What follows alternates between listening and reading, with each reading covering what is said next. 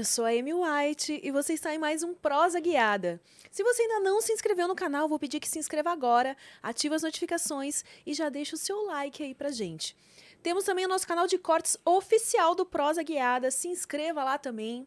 Pra galera que faz cortes, eu peço que esperem pelo menos 24 horas para poder liberar esses cortes, tá bom, gente? Esse é o nosso combinado. Se você quiser fazer uma pergunta, deixar um comentário ou até mesmo fazer o seu merchan, acesse prosaguiada.com.br. Cadastro é fácil, é rápido, então se você ainda não se cadastrou, cadastre-se já, adquira suas Sparks e participe aqui do Prosa Guiada junto com a gente. Outro motivo muito bom para você se cadastrar no prosaguiada.com.br é para resgatar nosso emblema que já já eu vou mostrar para vocês. E além disso, se você ainda não sabe, temos como temos como é que se chama uma área de membros agora. Então você pode se tornar membro do Prosa Guiada, selecionar um dos planos que lhe parecer mais conivente, né? Uh, que for melhor para você. A cada plano vai subindo o seu benefício. Então, se eu fosse você, se tornava membro porque nós temos coisas muito legais para oferecer para você.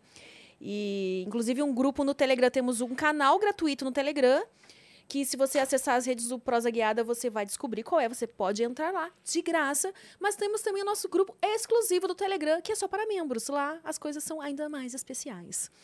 E sem mais delongas, hoje eu tenho o prazer de receber aqui Odair, humorista, mais conhecido como Super Odair, ou a Odair, né? Porque ele estava contando umas coisas aqui nos bastidores pra gente, que ele vai revelar hoje aqui no Prosa Guiada. Obrigado, Dair, por estar aqui. Eu que fico muito feliz, eu que fico muito feliz pelo convite aqui. Já botei os seguidores tudo aí pra acompanhar. Ah, eu vi, adorei, que eles são super engajados. É, meus seguidores são, pra mim, os melhores. São maravilhosos. Eu digo, vamos lá, mata um cabo. O cabo pode comprar o caixão. É certo. Gente, então a não, gente mas vai... não, pelo amor de Deus. Já vamos conversar. Seguidores são virados ideia. trem. Pois é. Thalita tá aqui, Chegou, maravilhosa. é, ela chegou com hidromel, que daqui a pouco, se você quiser experimentar. Hidromel é pra quê? É, é pra quê? É, pra subir o negócio? Hã? É pra subir o Não, negócio? ah, olha, aí depende do como é o seu- a sua reação com o álcool, né? Quando você toma álcool, sobe ou fica meia bomba? Ou desce de vez? Não, nunca desce, sempre sobe. Que é sempre muito forte. O Tá, Daí, minha bem. filha, o Daí, você É, não falou que é um nome imponente? Eu falei. É nome de açougueiro. Você já viu um açougueiro fraco? Não. Açougueiro dá quatro em casa, ainda fica meio louco. Bora pra próxima. Olha, é.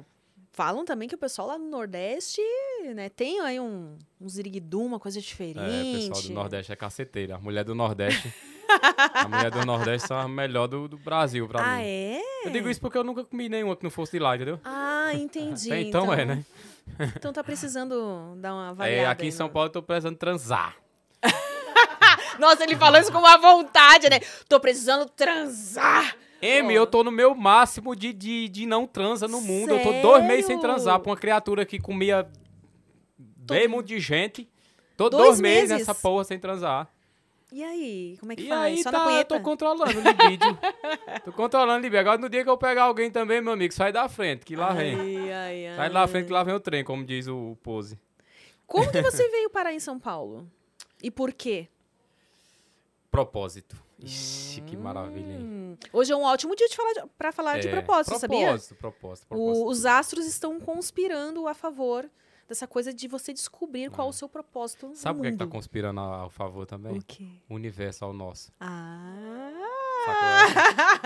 Eu acho que essa cantada é muito parada pra uma mulher como tu, né? Alta performance, mulher preparada pra vida, né? Ah, já Mulher gostei como da... tu não cai numa coisa tá dessa, né? melhorando. Acho que é mais pra. Entendi. A gente se conheceu na Maçã Maromba, gente. Se vocês estão aí se questionando como Como que rolou esses esse dois se conheceram, eu acho até que tá conspirando, porque, É, de não. fato, né... Quando eu vi aquela mulher maravilhosa de longe, assim, um- branca, não pela cor, mas a mulher branca que dá um destaque assim no ambiente. Chegava... Eu falei, quem que é essa mulher? Eu vou falar com ela, ela é uma mulher assim, que tem uma luz e tal. Eu sabia que era artista, né? Só que, infelizmente, eu não conhecia assim de ver, mas eu já tinha assistido muito, porque eu, eu gosto de acessar aqueles sites, né? Já vi muito sua voz assim pela madrugada. Sou Amy White e tal. Entendi. Você reconheceu pela voz, então. Sim, quando falou, meu amigo, o pau subiu na hora. quando falou, o pau bateu assim na calça e disse, "Ei, aí, é, agora como é? Vai transar em São Paulo? É, mas uma mulher maravilhosa. me perdi aqui. Vamos voltar pro negócio do propósito. Então, É, você me perguntou como que eu vim parar em, Depois a gente vai pra Mansa Maromba de novo. em São Paulo. Emi, é, desde novo, agora vamos para uma parte de cinco minutos, Odair falando sério. Desde novo, eu, eu nasci meio à pobreza, numa linha de pobreza, de mediocridade e de miseralismo mesmo no sentido financeiro, né? E até mesmo no sentido, assim, de, de pensamento, de crenças e tal, limitante. Eu nasci meio no sertão pernambucano e, e cresci ali meio no sertão pernambucano, e, só que eu queria ser diferente, né? eu queria ser alguém de sucesso. Quando eu era pequeno assim, eu era meio louco. Eu, eu achava que eu merecia muito mais do que a vida estava me proporcionando já, desde muito novo isso. Eu não sei qual foi o dia que eu parei e pensei, cara, isso aqui é uma merda. Assim, tipo, eu tenho que construir algo gigantesco. Eu pensava que eu não poderia passar por essa terra eh, sem deixar meu nome marcado nos Googles ou nos, nas balsas, ou seja lá o que fosse. Seja lá no que fosse. Eu queria fazer história. Então eu acaba que eu. Ah, vamos lá, fugi de casa quando eu tinha 10 anos de idade. Sério? É, 10 anos de idade para poder, assim, é, fugir da minha realidade e, e co-criar uma outra realidade em um outro ambiente, de outra forma, para poder salvar aquela situação de modo geral, porque a gente vive em ciclos. O que, é que acontece? Se você for fazer hoje é, constelação familiar, o processo Hoffman ou qualquer uma outra coisa, você sabe que nosso, o nosso pai tem o mesmo comportamento do nosso avô, que a gente tem o mesmo comportamento do pai. E às vezes nem sempre esse comportamento é bom, né? Por exemplo, essa cultura de morri, po- nasci pobre, vou morrer pobre. Pra mim não é legal, eu não acho legal, Ah, sabe? é. Eu respeito muito, tenho uma amizade, faço humor pra eles, é, mas eu não respeito esse tipo de, de fala. Eu não gosto desse tipo de fala. Eu acho que todo mundo tem, é, tem a possibilidade de criação, de riqueza ou criação de prosperidade, principalmente porque isso vai ajudar muita gente. Quem gosta de miséria? Ninguém, né? Muito pelo contrário, a gente trabalha muito para poder é, dar boas coisas à nossa mulher, a nossos filhos, a nossos avós, a nossa mãe, nosso pai. E eu pensei nisso. Então eu fugi de casa, fui fugindo, eu sou um fujão, fui fugindo até que um dia fui morar com uma tia também, fugi da tia. Até que um Gente. dia eu fui resgatado por um abrigo lá em Petrolina. Eu entrei em um abrigo de jovens e adolescentes, era chamado Petrap. E daí é, foi o lugar que foi o divisor de água na minha vida, porque eu tinha uma educação muito mediana, em todos os sentidos, tanto escolar quanto de casa. Não era culpa de meu pai nem da minha madrasta naquele momento, porque eles traziam aquilo, era o que eles tinham para me oferecer. Só que lá é, eu comecei a ter educação de eu não diria de primeiro mundo, mas talvez de primeiro mundo, para mim naquela época, muito legal. Eu comecei a estudar tudo, tinha uma biblioteca, tinha psicólogo, Como é tinha que é o nome do lugar? Petrap, em Petrolina. Petrap. É. E é tipo, é do governo, do que que é? Não, ele é uma instituição criada por uma senhora freira, né? Irmã Dourado, o nome dela. Daí ela criou, e aí ia tendo um apoio ali da, da prefeitura, mas era muito da rua também. As pessoas ligavam lá na sua casa e falavam, Emi, você quer doar alguma coisa pro Petrap? A gente cuida de uns Ah, meninos aqui e tal. Sim. Aí você poderia doar, por exemplo, é você falar, não, eu não tenho dinheiro, mas, por exemplo, eu tenho uma- uma- algumas camisas do meu filho. Então a gente recebia para os meninos, né? Eu usei muita camisa do, do povo. Então eu passei pelo Petrap e foi um divisor, da, de, de- um divisor de água na minha vida no sentido de educação, no sentido de, de, de- de direção, né? Agora sim, eu tenho um pilar aqui de verdade. E agora, é, mais ou menos, eu sei para onde ir, né? Eu saí de lá com 17 anos de idade e daí encarar o mundo. Encarar o mundo. Eu tava longe da cidade que meu pai tava. e- Mas e como é que foi quando você fugiu da sua casa? Você disse que fugiu com 10 anos. Sim. A- teu pai não foi te procurar? Tua família não foi te. Ele foi, Eles não mas... ficaram preocupados? Meu Deus do céu, uma criança de 10 anos. Ele Ou lá no, no, no sertão, de repente, 10 anos não é que nem é pra gente, porque ah, dependendo da região do país que você tá, a criança, às vezes, muito cedo, ela já é praticamente um adulto, né? É. Ela é cobrada de uma forma como um adulto é cobrado. Em outras regiões, a criança é bem protegida até uma idade mais avançada. E- Sim, sim, sim. Cara, particularmente na minha cidade, na minha cultura e no meu meio e na minha realidade, eu com 10 anos já tinha a responsabilidade de um homem de 30. Se hoje, por exemplo, as pessoas falam muito, Aldair, você não aparenta ter a idade que você tem. Eu digo, é, meu filho, eu sofri muito na vida. Mas eu não tô aqui pra, por exemplo, evidenciar sofrimento. Mas só tô falando, né? Enfim, mas eu, eu, eu, com 10 anos de idade, já tinha a responsabilidade de um homem de 32. Eu ia pros bueiros de carvão com meu pai fazer carvão, saia de lá, puta, todo melado, assim, todo acabado e, e devido às árvores, assim, colocar a árvore nas costas para carregar, feito um homem bruto mesmo, um homem Nossa. grande. Então, esse, esse aqui era todo ferido e tal, de um lado e de outro. Eu carregava carvão nas ruas, assim, da cidade, então um peso muito grande. Vamos lá, eu tinha 10 anos de idade, eu já carregava uma carroça com duas sacas de carvão, cada saca pesava em média 30 quilos. Meu pai era super exagerado, não era esse carvãozinho de, de conveniência, era um carvão gigante. Então, é, eu tinha uma responsabilidade já. E eu já encarei, já fui pro mundo com essa, levando essa responsabilidade. Então, tanto que no mundo eu trabalhei muito. Ah, eu, eu, eu hoje a Polícia Federal anda atrás de mim, não é por acaso não, é porque eu vendi muita coisa pirata. Sério? Eu, eu vivi no mundo vendendo CD pirata, DVD pirata, relógio pirata. Se virava como dava. Todo tipo de acessório pirata. É, e aí ganhava uma determinada comissão por aquilo. É, vendi muitas frutas também, dormi em cima de caminhões, dormi em feiras e tal. Foi uma. Eu estou assim, tentando é, resumir, mas foi uma longa história de, de tentativa de dar certo na vida, criando, trabalhando muito, feito um louco mesmo. E. Mas depois que eu saí do abrigo, aí eu fui, é, tipo assim, já, já tava com 17 anos, tava terminando ali a escola e tal, e eu fui trabalhar, trabalhar feito um louco. Enquanto as pessoas lá da minha escola estavam sem trabalhar com, em casa, de boas e tal, não sei o que. Eu já tinha uma vida, já continuava naquela vida de adulto. Trabalhava muito, velho, feito um louco. Eu saía, por exemplo, de um lugar chamado Tal do Pastel, lá em Petrolina, do meu amigo André. Eu saía de lá, era uma hora da manhã e teria que estar na escola, tipo, sete horas da manhã. E eu enfrentava, tipo, 10 quilômetros a pé para chegar até a escola. Ou seja, Gente. era bem coisa de guerreiro mesmo. Por isso o Super Odaí, um obstinado. É, realmente. Um super-herói. E daí, só que eu fui criando, né? Quando eu completei 18 anos, eu retornei à cidade lá que meu pai estava, porque eu precisava cuidar de, de um irmão que estava com câncer, né, e tal. Terminei a escola lá e coloquei e falei para o mundo o que eu queria ser. Porque eu sempre gostei de pontuar o, é, o que eu queria ser desde pequeno. Inicialmente, eu pontuei que queria fugir da, da, do miseralismo, da pobreza, né? E depois eu pontuei que eu queria ser humorista de sucesso. Mas e, e, quando que você decidiu que você seria humorista? Você já tinha, apesar de, dessa vida difícil, você tinha uma facilidade em levar as coisas com muito, humor? Muito, muito. Eu Era natural para você? É natural. Eu acho que como eles pedem naquela hora, em uma oração que tem, que é quando você tiver necessitando de uma oração, é que você seja um orador, que a outra pessoa seja um orador. Eu acho que quando eu, eu sempre pensei, quando a pessoa estiver precisando de um riso, eu vou chegar lá com uma piada. Então eu sempre cheguei, para mim mesmo, até para mim, nas piores situações da minha vida que eu lembro até hoje, assim, não é, é difícil esquecer essas coisas, né? É, eu, eu sempre orei a Deus, mas eu sempre pensei positivamente, eu sempre fui amigo do universo.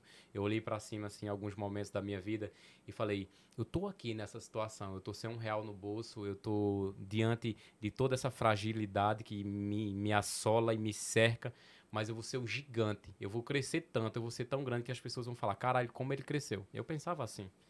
Eu tinha esse pensamento. Para algumas pessoas isso pode ser um pouco prepotente, ou pode ser, seja lá o qual for o adjetivo que ela dê, mas para mim era só uma coisa de, de positivismo mesmo. Eu nunca pensei que eu seria pequeno do ponto de vista de criação de modo geral, do que eu fosse fazer, entendesse? E então eu, eu trabalhei muito é, para isso. Quando foi com 18 anos, eu disse que, tava, que iria, iria ser humorista, né? Eu disse assim, numa roda de mototáxi numa cidade chamada Serrita, capital do vaqueiro. Cidade do João Gomes, né? Uhum. Que eu, eventualmente, morei lá muitos anos da minha vida. É, falei que ia ser. E foi a maior piada da cidade. Não porque foi engraçado, mas porque as pessoas como que tu vai ser? Tipo. Se, se você, você, é você vai ser humorista, você vai ser um ator que você mora em Serrita. Serrita, que, quem diabo é que vai ser humorista em Serrita, ator em Serrita? Eu falei, é você vocês ainda vão me ver na TV e tal. Eu sempre tive um defeito assim, que as pessoas falavam que eu era muito doido, de falar o que eu iria ser. Eu dizia, mas vocês ainda vão me ver na TV. Dizia bem assim. Isso até então, aquele meio... negócio de esconder algumas coisas para as pessoas não colocarem mal olhado e tal. Se pá, não funciona muito. Então, que, é, tem, né, umas correntes que falam assim, não, é melhor não contar os seus planos, o que você tem em mente, porque alguém pode ali botar um olho gordo. Você era tão seguro que, não, não falou, é, vou não. anunciar, vou jogar pro universo, você tal é. coisa e... Não, eu jogo pro universo. Eu jogo pro universo e jogo... Hoje nem tanto, porque assim, hoje eu já sou um cara mediano, no sentido de mídia e tal, e no sentido de tamanho. Então, quando eu falo hoje, algumas pessoas já me veem com outros olhos, entendeu? Não é, Tipo né, assim, que- fala, ah, que cara prepotente do cara. Aí fica falando que vai fazer as coisas, ah, deixa, faz, só faz e tal. Mas antigamente, quando eu, eh, quando eu era zero tudo, eu falava. Não tinha nada a Porque perder, era né? só loucura, não tinha nada a perder, mas não tinha imagem. Ah, ele é um cara prepotente, é um cara, sob, é um cara arrogante. Foda-se. era, eu meti o louco, eu dizia mesmo, eu vou, vai, vai acontecer e tudo, vai fazer. Então, é, e eu comecei a trabalhar, porque nesse tempo eu fazia um monte de imitação, sabe? Ah, você já. Era, fazer você tinha um- alguma inspiração já? Quando você decidiu ser humorista, assim, você já tinha umas, ah, Tinha pessoas um que cara, você. tinha um cara bem, tinha meu pai, né, que é uma, uma graça. Hoje, inclusive, meu pai, a repórter lá da, da cidade, lá da Serrita, parou ele na feira e disse, estamos aqui com o Zé Frazão. Ela disse, estamos aqui com o Zé Frazão, que é o pai do grande humorista daí, que agora está se destacando em São Paulo. Zé Frazão, o que, que você acha do seu filho? Ele, Eu sei que ele é muito é doido. Aí saiu.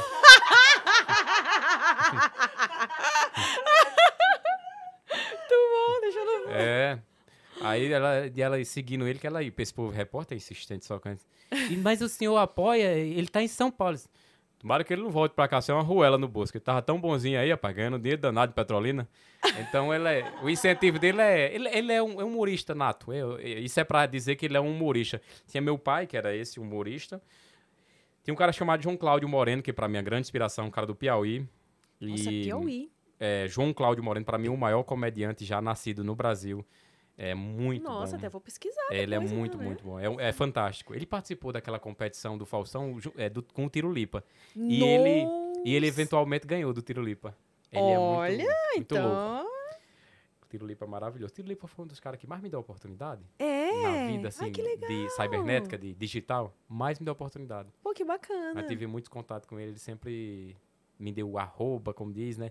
Mas sempre me deu melhor que arroba, conselhos bons, bons conselhos. O Tiro Lipa é um cara maravilhoso, Bom saber é. disso. genial. Daí, ainda falando sobre aquela questão. Eu fui, aí eu fui fazendo os vídeos, mas muito difícil, é muito difícil. Fazer humor é uma. Fazer humor é uma lástima, é difícil. É muito difícil. Você inicialmente é muito ruim, você não sabe fazer as piadas direitinho. No você não sabe tempo. cortar, não tem tempo de humor. Você passa muito constrangimento, porque você tenta piadas e geralmente é ruim. É, você agride muitas pessoas sem, sem, sem querer. Você faz muita piada que não tem graça, que só vai ofender a pessoa e não tem um sentido de, de, de graça mesmo e tal. Mas aí você vai aprendendo. E eu já tô nisso há sete anos. Aí eu fui É um aprendendo devagarzinho e crescendo de forma gradativa, né? E tudo, as coisas acontecendo bem devagarzinho, assim, tudo. Uma coisa aqui, outra coisa ali. E estar aqui hoje, por exemplo, é uma grande vitória para Ah. mim. Sinto muito feliz. Hum, fico lisonjeada que você pense assim. É isso. E quando você começou com humor, assim, que você percebeu que, nossa, vai dar pra viver disso aqui mesmo. Então, quando foi 2019, eu comecei a. Eu não, eu não gosto mu- mu- muito de falar essa palavra, mas eu vou falar. Estourar. Lá eu comecei a estourar lá em Petrolina, minha cidade. Quando, e, e Petrolina é, um, é um, um centro, né? É um grande centro. Quando você estoura em Petrolina, você estoura em todo o sertão do Vale do São Francisco e em cidades vizinhas. Ou seja, eu estourei numa cidade, polo. É como se você estourasse em São Paulo, estourou pro Brasil. Você estourou no pulmão do Brasil, né? Você estourou em São Paulo, estourou pro Brasil. Eu estourei em Petrolina. E eu pensava que eu estava estourado só lá, mas assim, a cidade tudinha, ciclo vizinha, olham para Petrolina como uma cidade polo, inspiração. Elas, elas sugam da fonte de comunicação, de, de tudo. As pessoas sonham em morar em Petrolina. Inclusive, meu maior sonho era morar em Petrolina. Interessante falar sobre isso posteriormente. E daí eu comecei a estourar, e foi 2019, vídeos, vídeos e fotos, as pessoas me paravam Mas você estourou na na, internet. Na net. Na internet Na net, mesmo. net. Você não Ah, chegou eu a fazer stand-up. Não. Eu, eu, eu fiz alguns shows. Eu abri o primeiro show do Carlinhos Maia, por exemplo. Nossa. O primeiro show do Carlinhos Maia fui eu que Mas abri. aí você já tava com o seu trabalho na internet, no já caso. tava com o meu trabalho na internet. Foi 2017. Eu já tava desde Ah. 2014, né, na internet. E eu abri o primeiro show do Carlinho. É interessante isso. A gente até O primeiro show? O primeiro show, Carlinho, bichinho. Tinha 700 mil seguidores ele.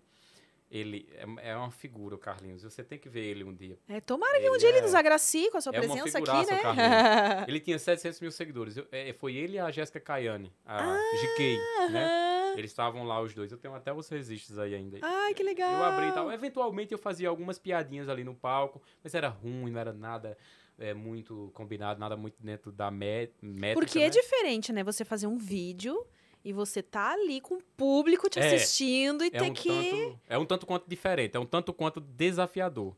Você ali realmente você tem que mostrar que você é bom naquilo. O humor ele não aceita é, gente mediana. O humor ele aceita gente engraçada. Você só dá certo se você for engraçado. Eu comecei lá na minha cidade com 77 humoristas, é, por exemplo, no evento que teve lá em 2000 e não sei quanto.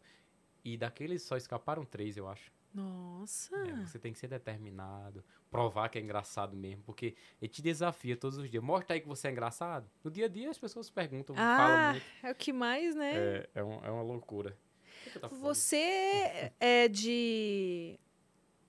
Sobre monetizar, vamos voltar. Isso, quando que você Aí, percebeu que, nossa, tá dando certo, Foi eu vou conseguir ganhar 2019. dinheiro com esse rolê mesmo. as, as empresas começaram a me procurar muito. A gente quer você aqui, quer você aqui e tudo.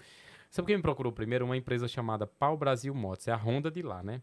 Falou, "Ô, a gente vai colocar você na TV, você vai aparecer tal, não sei o quê. Mil promessas. Sabe quando. Claro, mas sabe quando você não sabe qual que é o seu valor?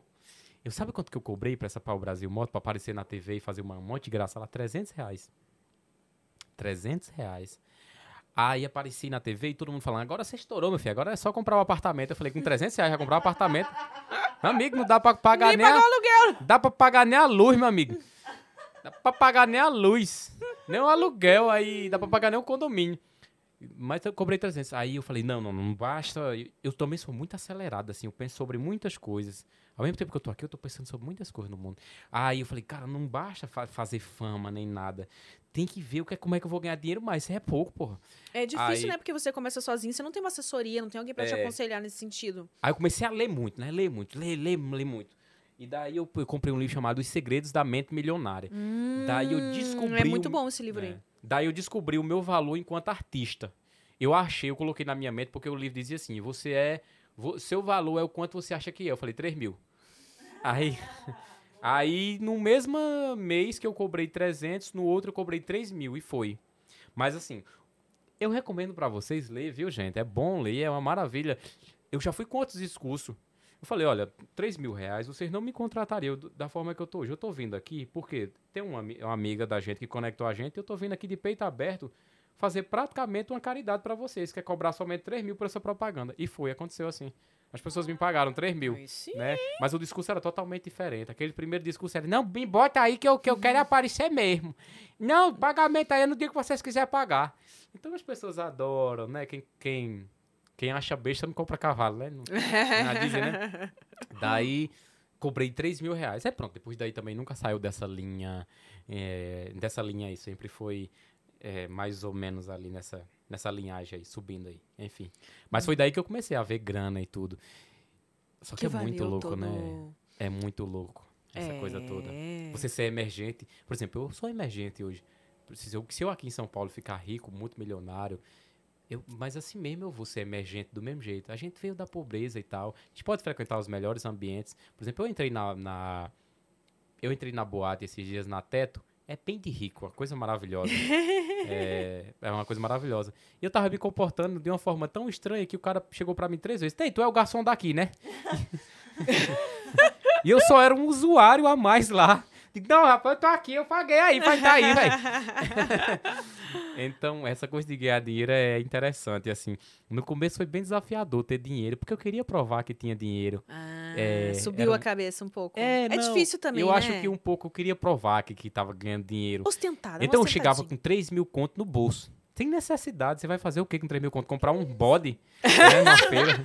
No bolso, Então, no bolso. O cabo dizia. Eu até Cabe trouxe tudo hoje eu demonstrar isso. É, olha ó, Acaba a Fernanda de dizer. já tá perguntando se... O cabo dizia. Eu Olha, dizia quanto foi? Deu no 35. Aí eu puxava assim a, a nota.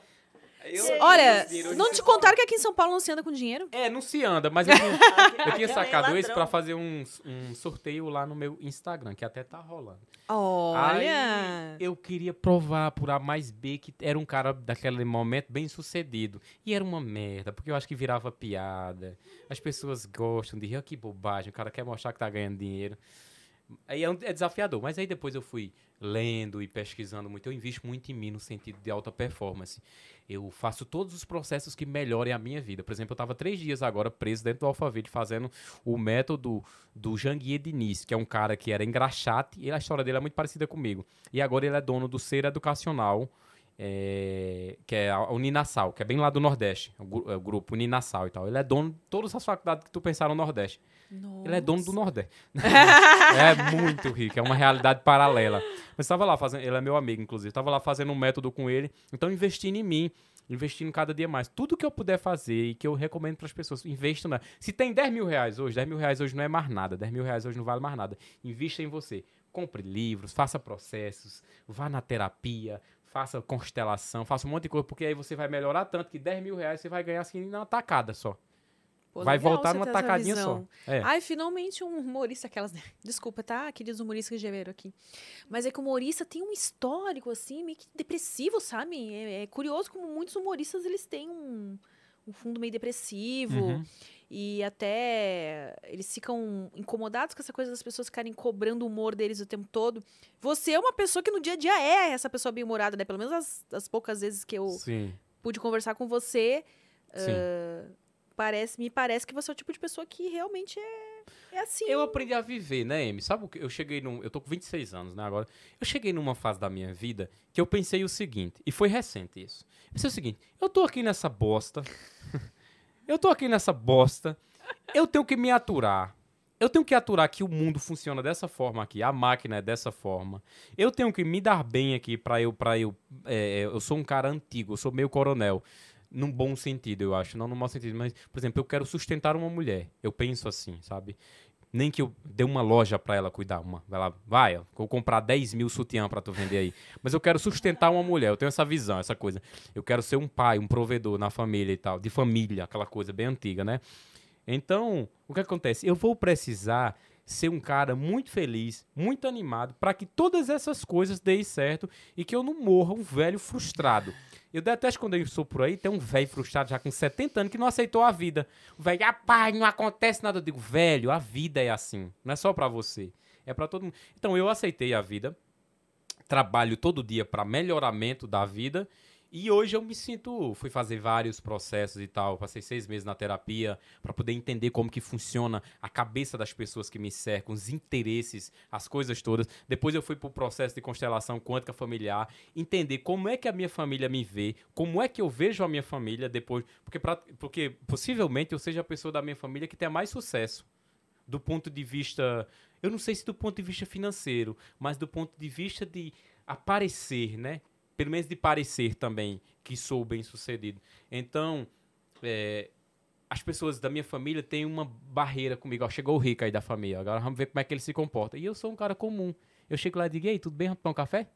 Então as pessoas ficam esperando se eu vou dar um fora nelas, se eu vou dar um não, se eu vou falar alto demais, se eu vou impor alguma coisa, entendeu? Então eu queria entender o comportamento da minha família diante do meu sucesso e queria entender a minha cabeça diante da visão que eu tenho deles, assim, como que eu vejo eles. Isso melhorou muito minha vida. Hoje eu adoro, por exemplo, tava um irmão agora meu aqui em São Paulo, então eu levei Irmão mesmo? irmão, irmão. Ele mora aí, tá morando aí, ele mora aí. Também tá em São Paulo? É, aí ele veio, pai, todo acanhadinho falar comigo. Eu falei, irmão, olha, eu sou teu irmão e eu tenho um amor muito grande por ti. E você tem família.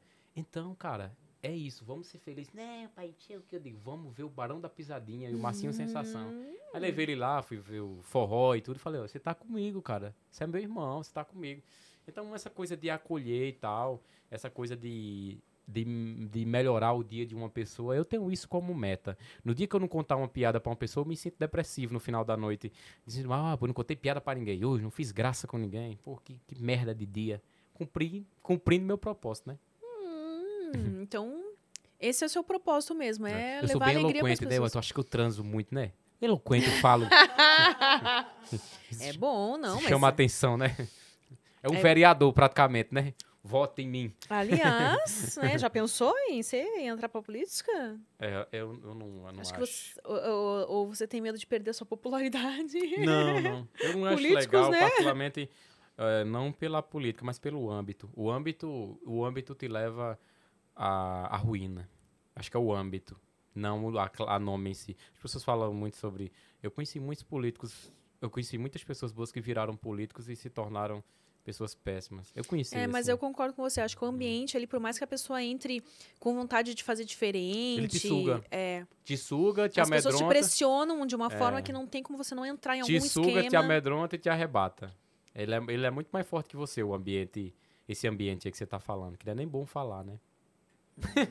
falar de coisa boa, É, vamos O emblema, obrigada, Thalitinha. Eu sempre faço isso, eu começo a me empolgar com a conversa e esqueço de mostrar pra galera o emblema. Vamos mostrar qual é o nosso emblema de hoje. Olha. Ah, que legal. Quem fez essa arte foi o PH Freitas. Se você quiser resgatar esse emblema, você pode acessar resgatar.prosaguiada.com.br ou acessar o link que está aqui na descrição. E vocês têm até as 20h30 de amanhã para fazer esse resgate. O código é Super Odair, né? Super Odair? Use Que o legal, código Super Odair, bonitinho. resgate esse emblema. Nós temos agora, agora não, já faz um tempinho, tá rolando aí um mercado de emblemas. Então, o bacana de você ter esse emblema. Então, lembrando para você, se você ainda não tem um perfil lá no, no prosaguiada.com.br, faça o cadastro. Quando você resga- resgata o emblema, ele fica lá no seu perfil e você pode depois negociar esse emblema. Você pode trocar, você pode vender, enfim. Temos Olha um só. mercado aí. Quem sabe? Vamos ver. Olha, aproveita que é gratuito. Vai saber quanto que vai estar valendo seu emblema daqui a um tempo. Você tá doido? Pelo menos uns 3,50. Ai, super Odair. Ficou muito legal, né? Ficou muito legal mesmo. Quem foi que fez? PH Freitas. PH Freitas. Love you, bebê. Tamo junto. PH. As pessoas te mandam muitas coisas. Manda. O, o que a coisa? Ah, não sei. Pode ser de tudo, né? Vamos fazer uma campanha para as pessoas mandarem mesmo Esse de coisa queijo hoje? aqui, ele não é muito... Pra pegar aqui? Com É, ele não é muito palpável não, né? Vou pegar com a mão mesmo. e- É isso aí, Até com a mão foda-se. é difícil. Ó, viu? Já deixei. É. Ah, você tem uma caixa postal pra receber coisas, por exemplo? Ah, sim, caixa postal não, não tenho. Tu acredita? Nunca criei, rapaz. Eu não sei o que é, rapaz. Eu fiquei meio popularzinho na internet, mas nunca entrei, nunca usufruí mil por cento daquilo, sabe? Eu vejo que tem pessoas que têm 60 mil seguidores, que tem bem menos que eu, né? Que eu tenho não sei quantos mil aí. É bem muito 800, seguidor. É mais de 800 mil, né? É, eu não olho não muito não, que eu não gosto de ver número não, pra não ficar depressivo. é porque... Só quando é, É, dinheiro entrando na sua conta. É, né? sim, justo. Aí eu gosto muito. Mas aí eu acho que eu tenho uns 800 mil seguidores, se eu não me engano. Aí o que acontece? Mas eu vejo gente com 60 mil mais organizada do que eu. Olha, tem um caixa postal, se você quiser me mandar isso, não sei o que, não sei o que, lá, vários links. Eu digo, caramba, essa pessoa tem, É. é mais organizada do que eu. Eu preciso me organizar, né? Ou Mas eu não recebo alguém que faça coisas isso em- por você, Eu né? não recebo essas coisas em casa. As pessoas até me deixavam lá no meu prédio, lá em Petrolina, algumas coisas assim, na portaria, umas canecas, uns negócios. Aí eu pegava lá. Mas é porque eles descobriram que eu morava lá, porque eu ficava apostando, eu moro aqui, ó, eu moro aqui. Mas é meio perigoso esse negócio, né? Aqui em São Paulo a gente não recomenda fazer É, nada. é, justamente. Justamente. Aqui Não eu- recomendamos você mostrar muito assim, tipo assim, faz uns stories de preferência não no momento que você está, no lugar em si, né? Aqui tudo bem, né? Que aqui as pessoas, né? Sim, sim, sim, sim. Esperamos que não saibam o endereço.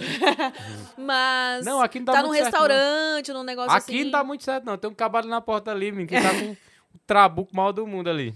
Hum, é verdade, tem segurança aqui, tá, gente? Então, Mas. O que que a gente tá falando? a gente tava A falando. gente se envolveu tanto, sabia um com o outro, né? É, se olhando e se encarando, que maravilha. É, eu tô sentindo que ele tá te seduzindo. Eu, Tá eu acho tentando que me você. seduzir, você Tá viu, seduzindo. Eu acho que você tem 27 anos de idade. Ai, obrigada. Pelo, pelo que eu vejo assim. Eu só tenho Hum. 26. Eu acho que seria um casal bonito. Ah, é? seria um- uma- teria uma- muita, muito ensinamento pra te passar. Você teria muito ensinamento naturalmente, mas eu também te ensinaria algumas coisas. Hum, tipo não do ponto de vista de. Não do ponto de vista de estripulia. Que isso aí eu acho que você deve saber mais do que eu, muito mais. Mas algumas teóricas, assim, algumas coisas teóricas eu sou meio velho. Eu já, já estudei muito. Então a gente trocaria uma, uma, uma energia legal aí. O que, é que você Acho acha? legal. Vamos, Vamos ver. pensar sobre isso, Vamos, né? vamos pensar. Eu tô, Uma eu tô gostando. modalidade de sexo teórico. Sexo teórico, olha aí, ó. Sexo, Sexo intelectual. Não, sexo pra mim não é teórico, não. Sexo Tem que ser prático. Você acabou de falar isso. Não, eu tô falando de teoria, de outras teorias, né? De outras teorias. Ah. Não, mas você realmente é bem elo- eloquente, tem aí um- uma inteligência. É legal trocar ideia com você. Isso aí é muito É legal, né? importante, né? No, É, eu vou usar isso na noite. no futuro relacionamento.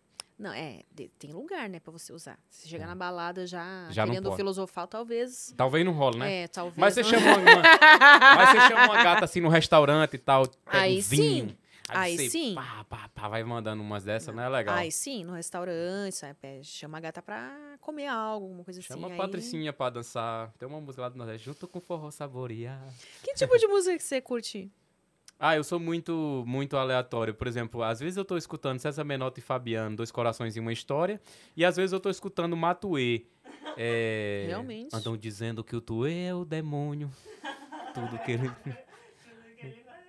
Não vai se deixar levar pelo som, é no detalhe que o diabo se esconde. Aí ele fala, droga nós tem de monte. Enfim.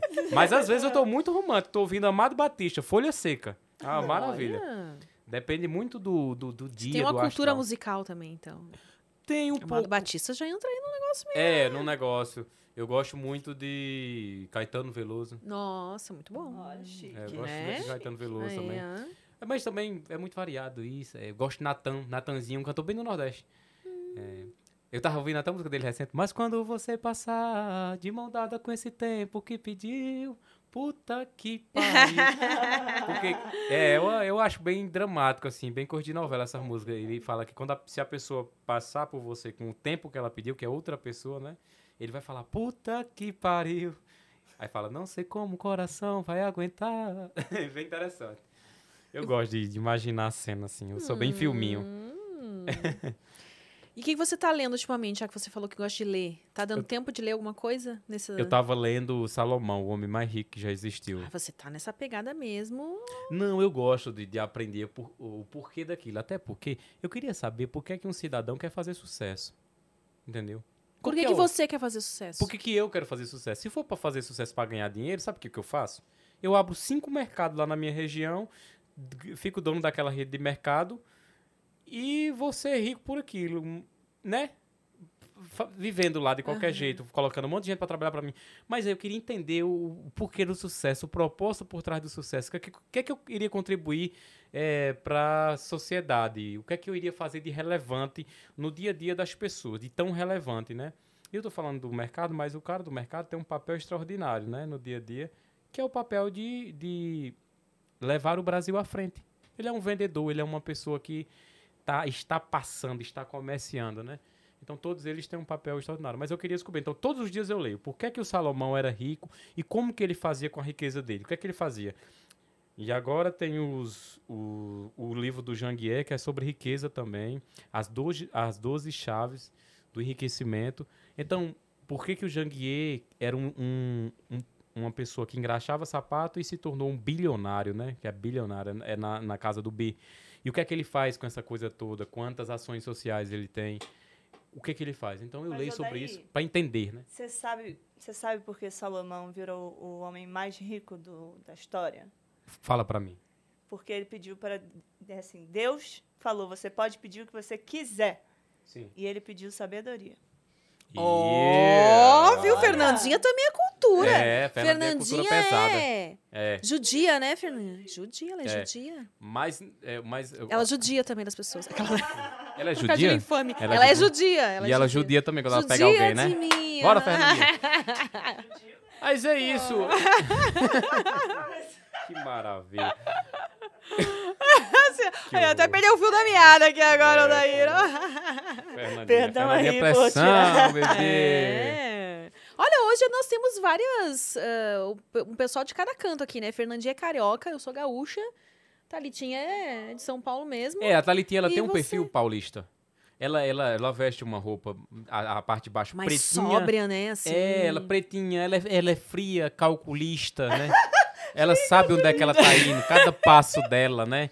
Você vê o nordestino, ele já chega dizendo, eu sou de lá e eu vim pra cá, não sei o quê. Ela não, ela fica observando. É, ela faz bem esses olhinhos mesmo. Ela né? dá uma olhadinha por baixo, assim, quem que é essa pessoa aí? Ela é bem sensual, paulista mesmo, sensual. É. Tem um ar de, tem um ar de seduzência, né, a, a, Ela, a é, ela, é, ela é muito sensual, realmente. É, ela, ela, ela Ela é consegue. sexy. Coisa que eu não consigo. Todo é! Ela é sexy, ela é sensual. Eu te amo. Ah, mas de- deixa eu passar uma coisa para as pessoas que vão ver essa live. Eu acho que elas vão ver sempre depois, assim, quando tiver lá, que eu vou sempre ficar colocando o link pra interessante. Aí sim, aí sim. Te amamos. Odair. É. Sabe o que, é que as pessoas falam? Por que, que as, as pessoas chegam, chegam para mim? Oh, daí, por que, que as pessoas não gostam de mim? Aí eu vou, eu vou citar um, um ponto primordial para as pessoas gostarem de você. E eu preciso que as pessoas gostem de mim, por exemplo. Eu preciso muito. né? Felizmente ou infelizmente. Então, aprendam a elogiar as pessoas. Jamais chegue num ambiente e procure um defeito numa pessoa que você não conhece, ou até mesmo que você conhece. Aprenda a elogiar. Todo ser humano no mundo tem alguma coisa elogiável, tem alguma coisa para você elogiar. Seja um cabelo, seja uma bota, seja um detalhe de uma unha, mas a pessoa tem aquilo dali, a pessoa fez aquilo para ser assim, às vezes aprovada mesmo. E se você fizer aquilo, você vai ganhar a empatia da pessoa. Sabe? Eu aprendi isso. E quando eu chego no ambiente, eu, eu olho para as pessoas assim, e eu olho sempre de coração aberto, nunca é com falsidade. Sempre coração aberto fala, pô, tu, teu cabelo tá maravilhoso, que coisa maravilhosa você fez hoje. Foi... A pessoa, ah, eu tava precisando disso, cara, tava no dia ruim. Hum. Então eu dou uma elogiada ali e tudo. Então eu aprendo isso também, que é bom, né? Pra abrir porta, abre portas, abre portas. Já cheguei em grandes pessoas assim e falei, poxa, como você tá radiante hoje. Grandes pessoas, assim, assim do ponto de vista de, ah, de mídia. Aliás, essa é uma ótima dica. Você elogiar, tipo isso que você falou, ah, você tá radiante hoje. Provavelmente vai colar e vai chamar muito mais atenção pra uma mulher muito bonita, por exemplo. Sabe aquelas, mulher, aquelas mulheres que estão acostumadas Sim. a todo mundo falar que, nossa, como você é linda, como você. Se você chega, nossa, você tá radiante hoje. Tipo, ela já vai, caralho, hoje elogio diferenciado É. aí, né? Não é mais Não, um falando eu que eu sou que- gostosa, que eu sou isso, que eu sou aquilo, né? Eu acho que Eu você tem que ser diferente do diferente. Eu, por exemplo, eu tenho essa lata mediana. Mas depois eu vou te mostrar as gatas que eu, que eu beijo, né? Mulheres, são mulheres geralmente muito gatas, maravilhosas. Que eu fico olhando assim. A sorte é que eu sou assim, falador e tal. É, mas é porque eu sempre chego de uma forma totalmente diferente. Enquanto tá todo mundo gostosa, delícia, que não sei o que, não sei o que, eu chego totalmente diferente. Muito diferente. Aí você tem uma boa lábia. É, então eu falo, eu vou por outro lado. Leiam Enquanto- livros, viu, Ariana? eu vou por outro lado da coisa e chego lá também na, na parada. Então é bom, é bom ler, é bom comunicar e tudo. E tem uma coisa também em mim que surpreende. Depois eu te mostro. Eita, gente, que, que será? Que horror, hein, Thalitinha? Que horror, hein, que Thalitinha? será? Que eu quero cena, saber hein? o que, que você tava fazendo lá na Mansão Maromba, que foi onde a gente se conheceu. Ah, sim, a mansão é muito famosa, né? A mansão, uma criação muito boa do rapaz do Toguro, né? Como que é o nome dele? Tiago, é? Não sei, pra Toguro, mim é o não sei. Toguro. Também. Torugo. Torugo! Torugo, Torugo, Torugo. Então, eu tava, eu... As pessoas falaram, vai lá na mansão. E eu falei, ah, vamos sim. Aí o rapaz de lá, o, o Matuto, né, que cuida de lá, falou, vem aqui, cara. Eu fui lá e, e gostei, assim. Você vai, eu vou ser sério pra você, você vai com um preconceito criado pela sociedade. Aquele lugar, um lugar, tá, um lugar, tá. Você chega lá, você vê uma organização no ambiente, Uhum. você vê que é tudo separado, você vê que tem um monte de regras. É um ambiente de, de crescimento, é um ambiente legal pra quem quer se, se, é, se sobrepor, se colocar ali dentro e crescer ali com eles. Eu gostei. Eu passei cerca de uma hora na primeira... vi- Não, eu passei cerca de quatro horas na primeira visita. E fui numa visita agora só é, rever um, um- um menino que tá lá e levar um presente pra ele, que era esse livro do Salomão pra ele ler, porque ele falou, ah, pô, tô muito perdido aí na vida e tal, não sei o que. Eu falei, ah, vou te levar um livro aí pra você ler, porque vai dar uma direção e tudo. Da Então eu passei só uma hora lá dessa vez. Eu conversei um pouco com ele e deixei o livro lá. Mas um bom ambiente pra você ir lá e aprender com as pessoas que tem lá. É, elas vão te ensinar alguma coisa. Eu gostei muito do astral de lá. Sim. eu e a Thalitinha acabamos caindo lá, meio que de paraquedas, porque, primeiro, né, já conhecia a Mansão Maromba, obviamente, como você falou. Uhum. É difícil alguém não ter ouvido falar dela ainda. É. E eu queria trazer o Toguro aqui, Sim, mandei mensagem pra ele. sim. Ele, aí, ah, vem aqui no Guiado e tal, né? Explica como é que era. Ah, vem na mansão. Só isso, e tipo, né? Nunca Uhum. mais. Cri, cri, cri, ficou lá. Vem na mansão, mas tipo, né? Onde é a mansão? Como que eu faço pra ir na mansão? Posso aparecer lá Sim. assim, qualquer hora, qualquer momento? Aí tá, passou. E aí o Rony Cabuloso veio aqui. E aí ele comentou com a gente, né? Que eles estavam indo pra lá. E aí. Não sei se eles chegaram a fazer o convite ou como é que foi. Ah, querem ir, uma coisa assim. Ah, a gente tá indo pra mansão, querem ir. Pô, vamos, né? Fazer a hora que Ah, eu o queria Rony conhecer. do, do- da cerveja, né? Que ele fica falando assim Isso, exatamente. Ah, É o maravilhoso. menino, da, o menino Ele é do de copo. RJ? Do, do- ele é de Rio de Janeiro? Hum, eles vieram de carro pra cá. Ah, ele é, ele é aquele carioca, bem carioca, né? Uhum. É. Menino! Fernandinha teve que traduzir algumas coisas que ele falava aqui pra mim, porque, olha, É, ele é bem tinha carioca muita coisa mesmo. que eu nem entendia o que, que é que ele tava falando Às vezes aí. nem eu entendia, Ó. mas assim. Ele tem um dialeto, não, é porque na verdade é, as Um regiões elas dialeto são... peculiar, que é só dele, é, assim. as regiões... a- É isso mesmo. Às vezes as regiões elas são subdivididas, né? Então, às vezes o sotaque dele é bem de dentro de dentro de alguma cultura lá dentro do Rio de Janeiro. Sim, Como aqui em sim. São Paulo, o sotaque do cara da Moca já é outro do cara do, do, do Jardins. Você é bem observador mesmo, né? Do- Sim, do- claro. Você Em uma semana eu há pouco assimilo- tempo já, já percebeu que tem as. Não todo mundo por acaso, né, Amy? Eu tô aqui pra botar pra fuder essa porra. Uh! É, a gente viu. Prometendo muito, entregando pouco. É, olha aí. Seu programa daqui a pouco na rádio. Sabe quem imitava os radialistas da cidade que meu pai morava? Hum. Imitava ele desde pequeno, eu, eu tentava engrossar a voz, né? Eu só vim conseguir engrossar a voz depois que eu tava grande. Eu falava, CRFM, sucesso, daqui a pouco, Amado Batista. É, mandava essa, né? Tava brincando, a galera gostava disso. Sucesso de Amado Batista, em seguida Léo Magalhães, um patrocínio aí do Mercadinho do Chico do Pão, tá sempre com a gente. Aí mandava, Chico do Pão. gosta Chico do Pão. Aí eu gostava de brincar dessa forma. Eu, eu gostava de imitar. Você lembra do Marcelo Rezende? Do Cidade Alerta? Sim. Você põe exclusivo, você vai vendo exatamente nesse momento. Figuras como a Amy White, a Thalitinha e a nossa amiga carioca. Com exclusivo da imagem do comandante Hamilton. É o Percival, o Percival não quer trabalhar. Mas eu ficava imitando. Muito bom. Eu gostava de imitar. o- Imitava aquele do. Do Pânico, sabe? Poderoso Castiga, que é do, do ator Eduardo Sterblitz. Ah. Mais ou menos, mais ou menos. Eu tô um pouco chateado. Essa semana tava dando tudo certo. Eu gostava de.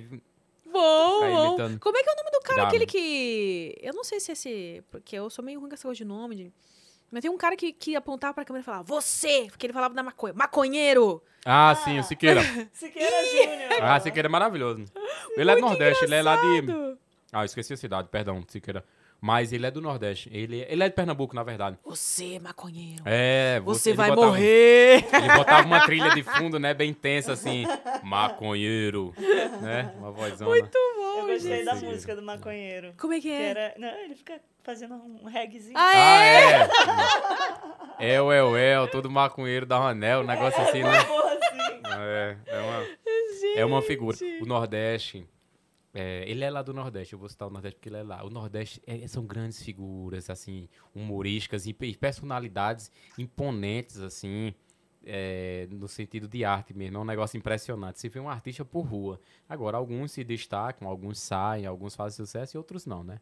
Mas é impressionante. É, mas realmente Ah, é o povo de tanto lá de é. arte, de artista que tem, de gente maravilhosa que é o E Nordeste. tem uma cultura lá que a, a gente daqui do sul, sudeste, conhece pouco ainda. E quando você ouve quem é de lá mesmo falando, e a forma como vocês falam encantados com a cultura de lá, só dá mais vontade. Pelo menos eu tenho muita vontade de conhecer melhor, Sim. assim. Sim, E porque a gente aqui ainda mistura muito, né? Tudo no mesmo balaio. É. A gente não, não diferencia muito bem, ah, quem é assim. da Bahia, quem é. é. Tipo, e tem vários estados lá, né? A gente. Vários. O menino, esse, eu tava no Uber esses dias de noite, aqui em São Paulo, que eu tô rodando muito. Aí o menino disse, tu é de onde? Eu falei, eu sou de Petrolina. Ele disse, ah, pai, tem uma prima que mora bem pertinho de tu, ele mora em São Luís. Eu falei, longe pra caralho. Nossa, pertinho. Se for pra São Luís, você passa três dias no ônibus, é dois mil quilômetros. É, mas o Nordeste é grande demais e é, é subdividido por tipos de linguagens e sotaques. O meu sotaque não é o mesmo da Bahia. Sim. O, o meu sotaque não é o mesmo do Piauí. A- o pessoal da Bahia fala um sotaque- pouco mais lentinho, É, fala um assim, pouco né? mais. É, é, fala um pouco mais lentinho. O meu sotaque não é o mesmo do Recife, por exemplo, que é no meu, no, no meu estado. Meu sotaque é totalmente do, diferente do da minha capital, que é Recife. Meu sotaque é o do Porto de Petrolina, do Porto do Sertão ali, do, do, do Vale do São Francisco. Então, é, o Nordeste é gigante, é, é uma, é uma coisa grandiosa. Agora, o Nordeste melhorou, sabe quando? Quando surgiu a, a influência digital no Brasil. Por exemplo, porque toda vez que o Nordeste ia passar na televisão, botava-se uma trilha sonora de fundo. Quando olhei a terra dentro, com a fogueira do São João. Aí passava, hoje viajamos até. Aí o, o repórter dizendo, hoje viajamos até Chu. Vamos falar de fome, seca, miséria, desilusão. Essa- era essa a imagem que passava do Nordeste. O Nordeste que sofria é, somente com seca, com tudo que quanto é ruim, com miseralismo. Mas aí, mas o Nordeste tinha, tinha não, tem algo maior a oferecer, que era que é a riqueza, por exemplo, de Petrolina, a maior exportadora de uva e manga do Brasil. A minha cidade. É. Então, toda semana sai de Petrolina um cargueiro que vai para a Europa, um, um avião cargueiro do aeroporto que vai para a Europa super carregado de frutas, que abastece eh, o, o mercado eh, europeu, em algumas cidades da Europa. Agora, para o Brasil, sai todo dia centenas de dezenas de carretas bitrem com melão, uva, manga, é, muito, muitos tipos de fruta. Então, é uma cidade, mas que quando a TV ia lá na cidade era para mostrar uma vaca que morreu embaixo de, um, de uma coisa lá que a seca, entendeu? Nunca mostrava esse lado. Então veio um Carlinhos Maia da vida, veio o Whindersson Nunes, Nossa, que são grandes realmente propagadores dessa cultura, veio um Tirulipa da vida e falou: olha. O Nordeste é isso, é Fortaleza com, com o Beach Park, é Alagoas com Maragogi, que é um Cancún da vida, né? É, por eu defender o Nordeste, eu acho que acredito que seja melhor que Cancún, foda-se. Aí, é mais perto vai da, todos né, gente aqui. Então, então, a gente acaba mostrando o Nordeste rico. Agora, vamos, vamos mentir, é, omitir pobreza, tem pobreza sim. A pobreza, ela tá no mundo, desde que mundo é mundo, tá? Isso daí, meu amigo, tá no mundo. Mas não é só pobreza lá. Tem muita cultura, muita coisa boa, muita coisa bacana, muitos passeios, tem muita coisa a ser desvendada, muita história por trás daquilo. É muito legal. É, mas é, os noticiários geralmente eles É mostram, porque né? o que dá audiência, eu, por né? exemplo, eu tinha medo de vir morar em São Paulo. É. Porque eu achava. O que, que eu vou fazer em São Paulo? A selva de pedra só E a tem. mãe da gente, né? Nossa! É, a mãe da gente fica na, te- na televisão. É. É. o que aconteceu aí em São Paulo? Tu tá indo pra lá, ó. Aí, o que aconteceu lá? Acabar de matar três, ó. O quarto vai ser tu, se tu for. Rio de Janeiro, tu acha que pior que São Paulo é só Rio de Janeiro, né? É, não, eles fazem Mas um, aí a Fernandinha vai poder Eles- dizer se realmente faz jus aos noticiários. Não, é, fazem um inferno, né, do, Rio. lugar antes do, antes do cara ir pra lá. Eu acho, mas é muito do, do que você assiste, do que você, você assimila. Por exemplo, eu não assisto coisas tristes. Não, eu. Eu não dou ousadia para meu cérebro. As pessoas falam, até assistiu filme de terror, por exemplo, elas ficam fixadas em assistir os, os filmes, por exemplo, o título, O Primo de Satanás. Pensa que cara, pensa que cara prepotente. Ai, tu é primo de quem? Ai, meu primo chama-se Francisco, e tu? Eu sou primo do Satanás. Você quer alguma coisa comigo? Eu digo, não, meu amigo. Eu não quero nada. Se você é primo do Satanás, você pode fazer várias coisas erradas comigo e ninguém nem descobrir. Então, as pessoas gostam dessas coisas ligadas a Satanás. Por que Satanás nasceu? Eu digo, eu não quero saber. Foda-se onde ele nasceu. Eu não sei se ele nasceu aqui ou na Paraíba. eu não gosto de assistir coisa ruim, coisa de terror, coisa que me leve a pensamentos assim estranhos e tal. Eu só gosto. Não que eu viva na Disney, mas que eu procuro encher a minha mente de coisas que edifiquem e tal, coisas legais, coisas. é, eu gosto de romance, gosto de uns filmes assim, de comédia, gosto de uns filmes assim que eu aprenda alguma coisa, biografias, por exemplo, quem foi Obama, por que é que ele tá ali e tal. Eu gosto de coisas assim. Olha. Ah, adiciona, né? A vida da gente. Hum. Você tá aqui em São Paulo há quanto tempo? 22 dias. 22 dias. É. Você vai contando. Eu vou contando mesmo. e tal. Porque eu quero ver quanto dia eu vou passar sem transar nessa porra. já tô. Mas não era dois meses? Você tá. Então, mas eu já Parece tava um é mês lá, meses. eu tinha cancelado as Ah. transas lá já, porque eu já tava naquele pensamento. Não, agora é um novo momento, cortei transa e tal, só punheta. Então, Daqui a pouco você entra no, no FAP aí também. é. Eu não sei o que é Fábio, mas entra. É, no, no FAP, qual que é o mês mesmo? Ó, Setembro. Ah, que é o mesmo É mês do, ah, Setembro Amarelo, né? Que não pode se masturbar. No FAP é inteiro. tipo, é, não bater nenhumazinha. Agora aí também vão me maltratar. Né? Não bater punheta. Não, que porra é essa? Não, Não, é porque bom. tem um povo que defende que você bater punheta, tipo. Não, eu não batia tanta punheta, não. Agora, depois que eu descobri que aquilo dali previne próstata, eu digo, ô meu filho, câncer de próstata. eu- tu acha que eu vou ter câncer de próstata? Eu bato cinco por dia, meu filho. Outra Seguro coisa, um antes, de velho, né? um antes de dormir, a pessoa vai me ligar. Eu posso te ligar? Eu tô passando por um momento de vida. Eu digo, depois da punheta, pode. Já tá mais calminho, não, já tô mais de relaxado, boa, aliviado, né? posso te dar uns conselhos e tudo. que horror? Você sabe que eu frequento a igreja, né? Eu fico falando essas coisas humorísticas e tal. Como humor mesmo, eu frequento a igreja. E Qual eu tenho igreja? muito público. Chama-se Verbo da Vida, lá em Petrolina. Tá, mas é evangélica? evangélica. Eu tenho muito público dentro da igreja. Eles, eles ficam horrorizados com minhas falas, mas é minha arte, né? É, a minha- é o que eu vendo, é o meu produto, né? Engraçado demais. E você faz piada com evangélicos também? Não. Aí não. Não, porque eu não acho engraçado. Ah, É. entendi. Eu só faço piada com o que eu acho engraçado. Mas tem umas coisas engraçadas, por exemplo, na igreja. Já- que você perguntou se eu faço piada com evangélico, eu não sei se com o evangélico em si, mas com algumas situações. Por exemplo, o pastor, ele sempre joga umas assim que eu sempre sinto que é pra mim. Por exemplo, ele olha assim pra todo mundo na plateia, dá uma direcionada pra mim e fala: Tem gente aqui que tá perdido na, na pornografia. Tem gente aqui que tá perdido na pornografia. Aí eu digo, rapaz, será que é eu? tá falando Ou se tem alguém aqui Como é que ele de mim? descobriu? Tem gente aqui, meu amigo, que não para com uma pessoa certa, é só trocando de pessoa, diga é comigo. então, acho que dá pra dar uma.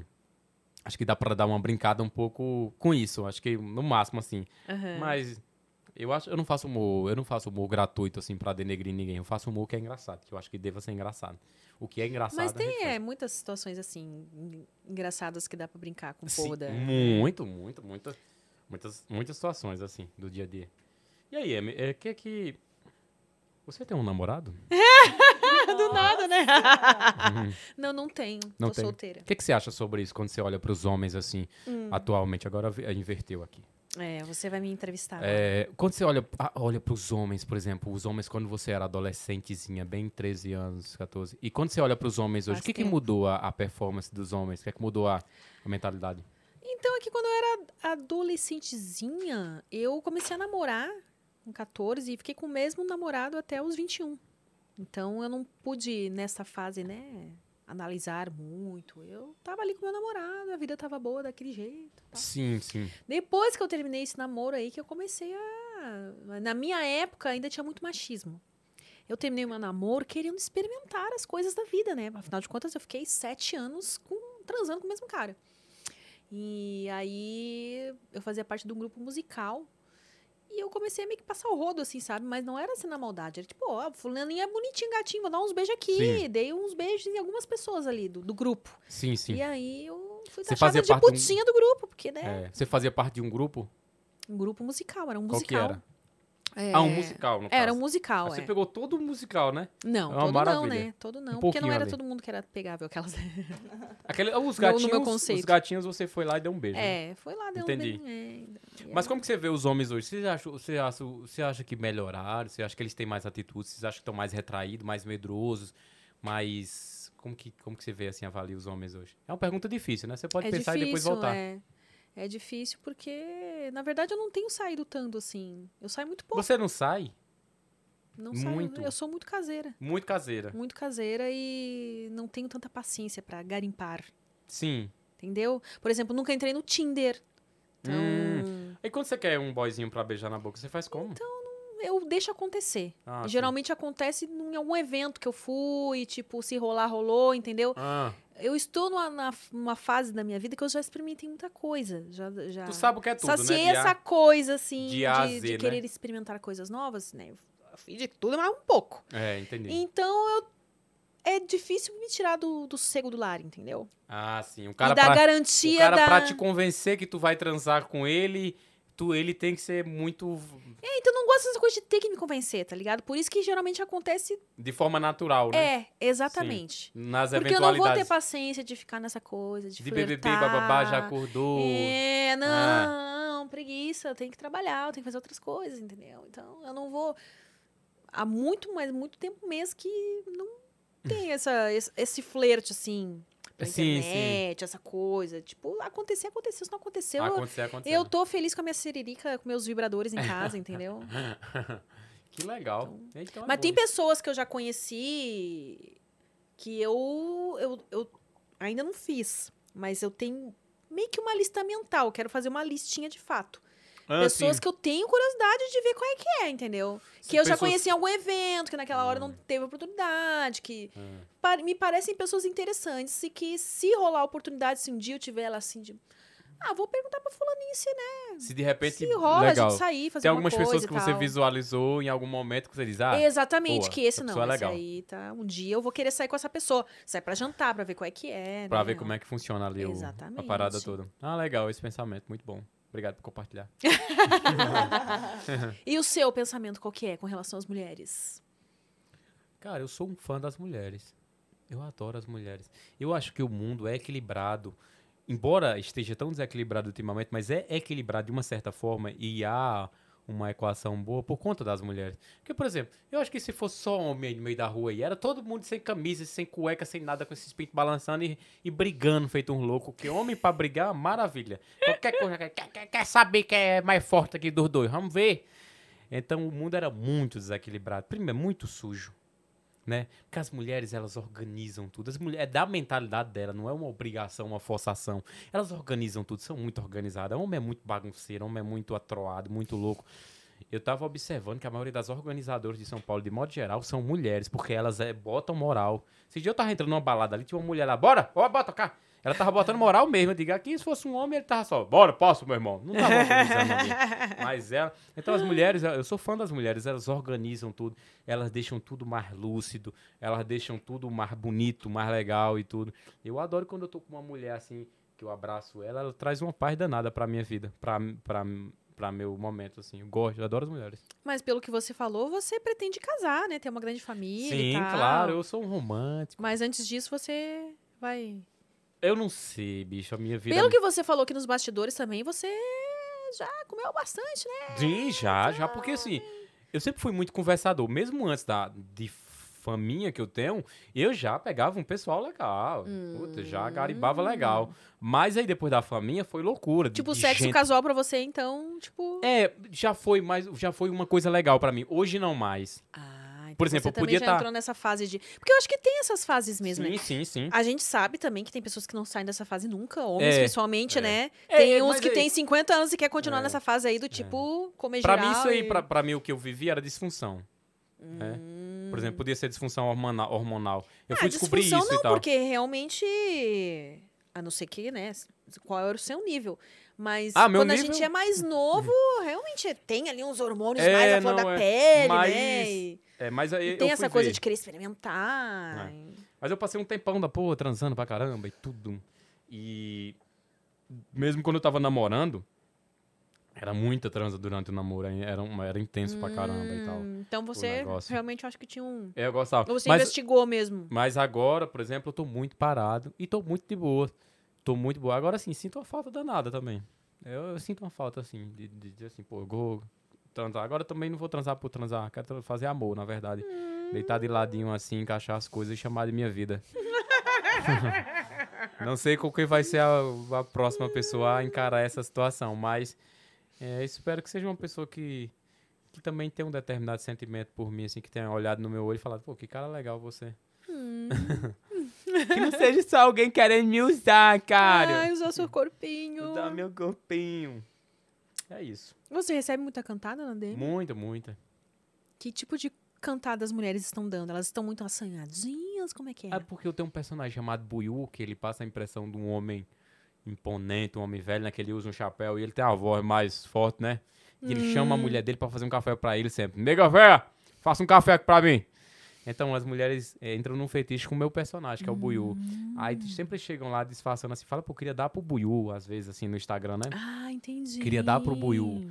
Falei, pô, o Buiu tá descansando, tem eu, né? Quando eu gosto, né? eu brinco assim e tal. Mas eu não gosto de gente oferecida, não. Entendi. Não gosto de menina oferecida, não. Eu gosto de caçar, assim, quando eu tô na fase de caçar. Eu gosto de ir lá. Eu gosto de ouvir como que era o nome do teu avô e ficar bri- eh, tentando descobrir sobre a vida da pessoa e me, me entrosando. Eu não gosto quando a pessoa chega e fala, tô querendo te dar. Eu falo, ô, querida, não tô afim de te comer, mas semana que vem tu aparece aí. Eu tenho essa coisa, né? Não é um preconceito, é uma coisa minha. Eu gosto de ir lá e conquistar. Mas rola Entendi. também de umas meninas, por exemplo, tem uma pessoa assim específica, que eu acho que ela tá assistindo essa live. Hum... Ela que me paquerou. Eu tava entrando numa loja, no shopping, assim, e eu tava bem despretensioso mas eu tava muito gato. Uma camisa da Calvin Klein, cabelo bem feito, barra bem feita. E eu entrei numa loja, assim, do shopping lá da minha cidade, Petrolina. E essa menina tava lá, e é muito gata ela, muito maravilhosa. Daí ela começou a me olhar assim, pô, fala, tu sigo há muito tempo e tal, e você não- nunca me deu bola, te mando várias DM, você dá uma bola aí pra mim e tal. Eu falei, meu amor, pra você eu não dou bola não, eu dou cam- o campo inteiro. aí ela, não, você tá brincando, você fala isso pra todos. Eu falei, não, agora eu tô falando pra você, se posiciona. Se posiciona, aguenta aí. Aí daí eu falei pra ela bem assim, pô, você é linda pra caramba, que privilégio ter uma mulher como você ao meu lado, eu me sinto um rei. Fica- Comecei a soltar essas, né? Aqui não pode paquerar não no trabalho não, mas de repente aí fala comigo na DM e tal. Aí eu falei pra ela, pô, vamos comer um cuscuz? Daí eu falei, mandei bem baixo, bem rasteiro, né? Eu já, eu já tava em outra fase da vida, eu mandei bem rasteiro. Vamos comer um cuscuz? Ela falou, vamos comer um cuscuz. E daí, é, eu achava que ela era rica, porque ela tinha uma cara de rica, mas ela não, ela era bem, ela era bem, bem periférica, né? Bem periferia. Periférico. Mas ela tinha uma pose, assim, de uma mulher maravilhosa. Inclusive, se for ela a mulher que vai casar comigo, eu acho que ela vai ser uma mulher muito, assim, sabe? Muito posuda, muito... muito Hum, case- madame, bem madame. É, bem madame e tal, porque ela tem isso, né, com ela. Então, ela que me conquistou. Ela que foi lá, ela que fez todos os processos. Ah, mas teve um joguinho, É, assim, teve um né? joguinho, mas aí aquela, depois tipo eu acabei assim, e aí, gostando. quero dar, vamos. É, mas aí depois eu acabei gostando dela muito, assim. ah, fiquei- é? Mas fiquei- vocês tiveram um relacionamento? assim? Sim, sim, ti- tivemos. E foi uma coisa bem, assim, foi uma coisa bem de aprendizado de ambas as partes, assim, e muito delicioso, muito gostoso. Teve um pouco ali de, de sofrimento, mas teve, eu considero que teve muito mais glória do que é, o sofrimento que teve. Inclusive, hoje a gente é extremamente apaixonado um pelo outro. Sim, sim. Aquelas. Mas aí, de- do nada, né? De graça. É, então, é uma declaração assim pra ela? É tipo isso, é mais ou menos isso. Só que, então, é, por exemplo, vamos deixar isso muito aberto. Não quer dizer que a gente vai ter algo no futuro, ou que vai ter algo, ou que vai Como casar. que você quer casar desse jeito, Odaíra? Você não dá. Não, você fala que deixando- quer é uma- casar e você fica é uma jogando declaração- uma sementinha em cada canto. É uma aí. declaração aberta, é para que ela saiba que eu tenho um amor profundo por ela, que eu tenho um respeito. Então por que, que vocês não casam? Não, não sei, de repente o universo. É, de repente o universo. Ó, até engasgou agora. Te deixei sem palavras, né, Odaíra? Ela é uma menina bem recente na minha vida, coisa de, de uns meses pra cá, né? Só pra deixar claro. Ela é bem recente mesmo. Acho que foi minha última namorada. Aí, nesses tempos. E daí, eu espero que o universo. Eu sempre jogo as coisas pro universo, sempre oro muito a Deus. Se o que tiver de acontecer nessa vida acontecerá. Agora acontecerá de uma melhor forma. De uma forma mais madura, de uma forma mais saudável, de uma forma mais organizada. Entendeu? É isso. Falou sério agora, hein? Thalitinha, você traz um hidromel? Você quer experimentar o hidromel? Sim, claro. Sim, eu claro. tô aqui para. Sim, claro. Eu vim, aqui- eu vim aqui só pra isso. Eu só vim aqui para experimentar tudo que vocês tivessem a me oferecer. Ai. Uhum. Ah, eu quero o outro lá. Eu meio que dei uma enjoadinha no. Eu quero um amor que me ame. Você gosta de cantar, né? eu adoro. Adoro cantar. Mas você pensa em cantar? Vou Não, é, eu gravar gostava algo, de imitar o Caetano assim? Veloso. Eu gostava de imitar Como o é Caetano que. Veloso. eu- fa- Imita aí pra nós, então, Caetano Veloso. Como que é? um- Faz uma música do, do Caetano aí. Às vezes no silêncio da, Da, no- noite. da noite eu fico imaginando nós dois. Eu fico ali sonhando, acordado, juntando o antes, o agora e o depois. Caetano tem um oi regalado, né? É. Porque você me deixa tão solto que você não cola em mim. Mais ou menos por aí. Eu gostava de imitar o Caetano, né? Maravilhoso ele cantando. Mostra uma. Tem, tem várias músicas do, do Caetano que. É uma música que eu tava pensando dele esses dias aí, que eu me esqueci Eita, agora. momento, É, momento. momento live que você Tem- se declara e fica nervoso. Podia falar de. Tem Podia- Você é linda, mais que demais. Ih, essa é muito linda. Essa aí é. Você é linda assim, onda do mar, do amor que bateu em mim. Ixi, essa é muito linda. O cara tá num barzinho, o cara tá num barzinho e toca uma dessas, o cara chora. Você lembra da namorada que não teve? É isso e de Javan. Javan também, né? Faz umas letras assim, É, bem. Djavan é caceteiro. Caceteiro. Djavan é pauleira. Mas matador no Brasil mesmo, eu acho que é muito Zezé de Camargo e Luciano, por exemplo. Se você tá mal e você vai pôr uma música de Zezé... Léo Magalhães, por exemplo. Aff, Maria. Sabe quem é o Léo Magalhães? Não, Léo Magalhães. não. Aquele tô no celular falando de um bar. Ah, Thalitinha conhece Bebi tudo. todas pra poder ligar. Eu conheço os Ele mete no meio assim. Léo Magalhães. Tem um cara com a voz grossa. Não, é, se você fala da. Falou Agora é Zé- muita Zezé de. Camargo Luciano, sim. Chitãozinho Chororó, sim. Ih, Chitãozinho né? Chororó, evidências, né? Agora- nossa, Evidências é um clássico, né? Até cantei no Amplifica lá. A gente tem um podcast aqui na casa. Aquela do Cada Volta é um Recomeço. Eu gosto de escutar a César Menotti, Fabiano cantando. Ah, é muito linda. Ah, qual é um que fez, ah, fez sucesso uma época também? Ai, carai, que isso? Eita. Doideira. Ah, que. Como é que é? Bruno e Marrone. Bruno e Marrone? É. Você Sim, conhece Bruno Marrone? Tinha uma Demais. Vida Vazia, por exemplo, é uma, é uma, é uma, uma boa música. Você já sofreu muito por amor? Eu sou um sofredor por amor. É. Fui mais, mas agora, por exemplo, eu aprendi como amar e como ser amado. Então não sou, não sou tanto. E talvez não seja. Principalmente porque eu tô parado no amor. Uou, que maravilha. Ah, um gelinho. Hum. Bem... Ah, o Não, gelinho. tá, de- eu esqueci que a Fernanda, ela tem... Como é que é o nome daquele negócio do... É, misofonia. Misofonia. Tem um desespero. Pode aí fazer um ASMR aqui. Nossa, ficou... Ficou bonita a sua capa de... Sua foto de capa aqui do... Foi? Tá, Isso, tá. gente. Tá, foto de. Ficou, Como é que é ficou. que você Você fala é daí? fotogênico mesmo, hein? Foto, foto de galã, como é? Foto é, de na- transar. É, como é que você falou? Foto de quem transa. Ah, foto É de foto quem de transa. quem Foto de quem transa. É meio fotogênico. Bom. É, Ah. tem que botar pra torar. Rapaz, o caba, meu irmão, o caba tem que. Olha seus seguidores aqui fofoqueiros, ó. Eles estão ligados que é essa pessoa que você tá falando aí. E é. É, como é que é que ela falou aqui? Ah, Não, cuidado que você Perdi. vai falar aí. Cuidado que Ah, você aqui, vai ó. Quem acompanha o Insta sabe, é uma menina dos cabelos grandes. É. Que você tava falando aí. Então, a gente tá ao vivo? Tamo? Ah, tá. é, é isso mesmo. Sim. Ué, sim, então, É, sim, É a menina dos estamos. cabelos grandes. Ela é muito bonita, inclusive. Depois de mostrar uma foto dela, Amy. Tá bom, me mostra. Ela é mulher maravilhosa. É o tipo de mulher que me deixa assim, olha que mulher, hein? Eu fiquei, tô, tô curiosa mesmo pra, pra É. conhecer esta, essa moça aí Você tá que olhando aí, é. cativou. Tô dando uma olhadinha no chat, mas lembrando que se você quer ter a sua pergunta, o seu comentário lido aqui com garantia, você manda lá no prosaguiada.com.br. Fazemos o seu merchan também. Inclusive, É. temos aqui uma boa pessoa pra fazer o seu merchan hoje, ó. É, tá Faz muito- várias vozes. Eu vou... Então, aí pode até escolher a voz que ele vai fazer o seu Você. merchan. Você que deseja ser anunciado. é...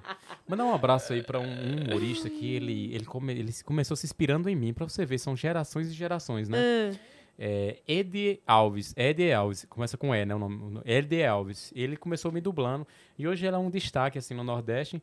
E ele falou hoje pra mim, pô, manda um abraço pra mim. Eu falei, pô, eu mando sim, claro. Ele, ele, ele se inspira em mim, se inspirou em mim, pelo menos inicialmente, pra poder ser um, um humorista. E amém Oh, que ele que tá se dando bacana. bem, né? é, ô. Feliz por ele. Ele até falou comigo assim, falou, você não vai ficar chateado não, que eu ficava imitando você? Eu falei, irmão, eu quero que um milhão de pessoas me imite. Todos os dias. Mas e como é que é? Você acha ruim quando alguém te imita ou usa, sei lá, Não, não já acho. te copiaram na Eu cara que é um dura, assim, um pensamento- vídeo que você Não, fez e não, não. você foi lá e copiou Eu na cara já, dura. é, eu até já briguei num- numa fase bem prematura com alguém que, que copiou um vídeo meu, mas numa fase bem prematura da vida. Eu acho que é, a arte não existe necessariamente um dono, e principalmente essa arte que a gente faz que é de piada, que a gente usa piada que Costinha usou, que o primeiro humorista do mundo usou. É, então, é, eu não tenho essa coisa. Se eu fazer um vídeo hoje, criação da minha cabeça, único, e a pessoa replicar ele amanhã, eu vou dizer, vai, replica, bota teu like aí. Não, não tenho problema com isso. Não tenho essa bronquinha. Eu quero que as coisas deem certo pra essa pessoa. Sério mesmo, sem, Nossa, olha, sem demagogia. gostei da, da sua É, eu acho que tá ampliando aí. seu é trabalho. mundo que- eu, eu já ia ficar meio putinho, eu acho. Tu acha que você, você acha que ia ficar, você ia ficar Isso é uma coisa assim. Se alguém chega lá um. Tipo, que eu achasse aqui, caralho, mano, arrasei isso aqui, olha. Aí a pessoa vai lá, posta, não põe nem um créditozinho, entendeu? Ah, eu acho que é menos um importante, sim, a pessoa pôr um créditozinho, crédito. Quando você tá. é, é, É, é importante a pessoa pôr um crédito. Ah, nessa parte de crédito, eu digo que se a pessoa tiver um pouquinho de personalidade, ela coloca, né? Diz, ó, inspiração aí. é Tal. inspira, pô. É. Dá um Mas crédito pra de fazer em si, né? de postar, não, não vejo bronca, não. Não vejo muita bronca, não. Eu, eu deixo que, que façam. Mas eu entendo a sua perspectiva, é de alguém que acha você é muito confiante, né, de que o que é Sim. teu tá guardado e que o Sim, que vai sim, acontecer com sim. você Não. acontecerá independente. Sim. E não é essa pessoa. E eu digo pra todo mundo isso. Que acontece? Digo pra todo mundo. Falo. As pessoas ficam com medo de viver e com medo do que vai ser a vida. Eu falo, irmão, o que é pra ser pra você está preparado, né? Deus, o universo e todo o cósmico já preparou o que é pra ser pra você. Agora faça o seguinte, batalhe, né? Não está preparado para você ficar deitado na sua casa dormindo ou você ficar fazendo outras coisas. Batalhe para aquilo acontecer, entendeu? Mas está lá. Por exemplo, a pessoa perguntou ontem no- na minha caixa de dúvidas é, em qual patamar você quer chegar. Eu falei, no patamar que Deus preparou para mim. Eu tô caminhando até lá. Nossa, certíssimo. Eu tô sendo guiado.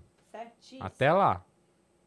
Né? Eu tô sendo guiado até lá. Então, o que é pra ser seu? Se você tiver de ter três casas, três carros e muita grana, você vai ter sim. Tá preparado. Se não, você não vai ter.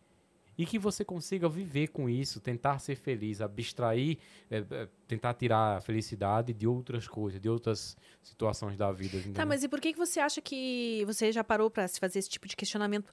Você, se você é evangélico, você acredita num Deus único e que a gente morreu, morreu, né? Aham. Tá- Aí tem, tem depois, sei lá, né? O céu, o inferno, não sei. Uhum.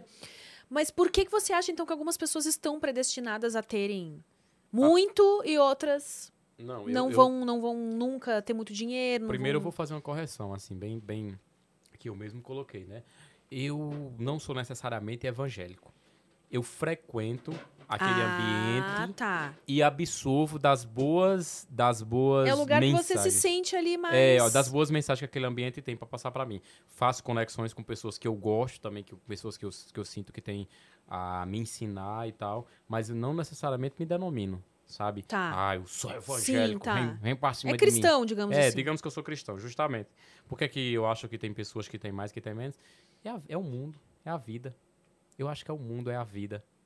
É, na Bíblia, tinha lá as pessoas que eram riquíssimas e tinha as pessoas que penavam. Já tinha, desde o início do mundo, essas pessoas. Ah, tá, tudo bem, vamos sem gelo mesmo. Tem né? gente que tem mais sabedoria, tem gente que tem bem menos. Quem foi o maior sábio, por exemplo? De, de- desse, da gente tá falando. Jesus, né? Assim como tinha Jesus como o maior sábio, tinha uma gente ali que não tinha nada de sabedoria. E tava ali, perto de Jesus. Passava, vez ou outra, ó, Jesus passando aí. Esse cabo aí é bom, viu? Cabo é desenrolado. Sempre teve gente desenrolada, gente que não é desenrolada, gente introspectiva, gente que é mais doideira. Sempre teve alcoólatra, sempre teve gente que que olhou pra Bíblia disse assim, rapaz, não quer tomar vinho não, mas naquele tempo era só vinho, era? Não tinha uma, uma, uma brama, não tinha nada. Ah, cara, não quer tomar vinho não. Sempre teve gente que gostou das baladinhas lá em Jerusalém, do, daquelas corridas dos open bar de Jerusalém. Sempre teve gente que nunca gostou.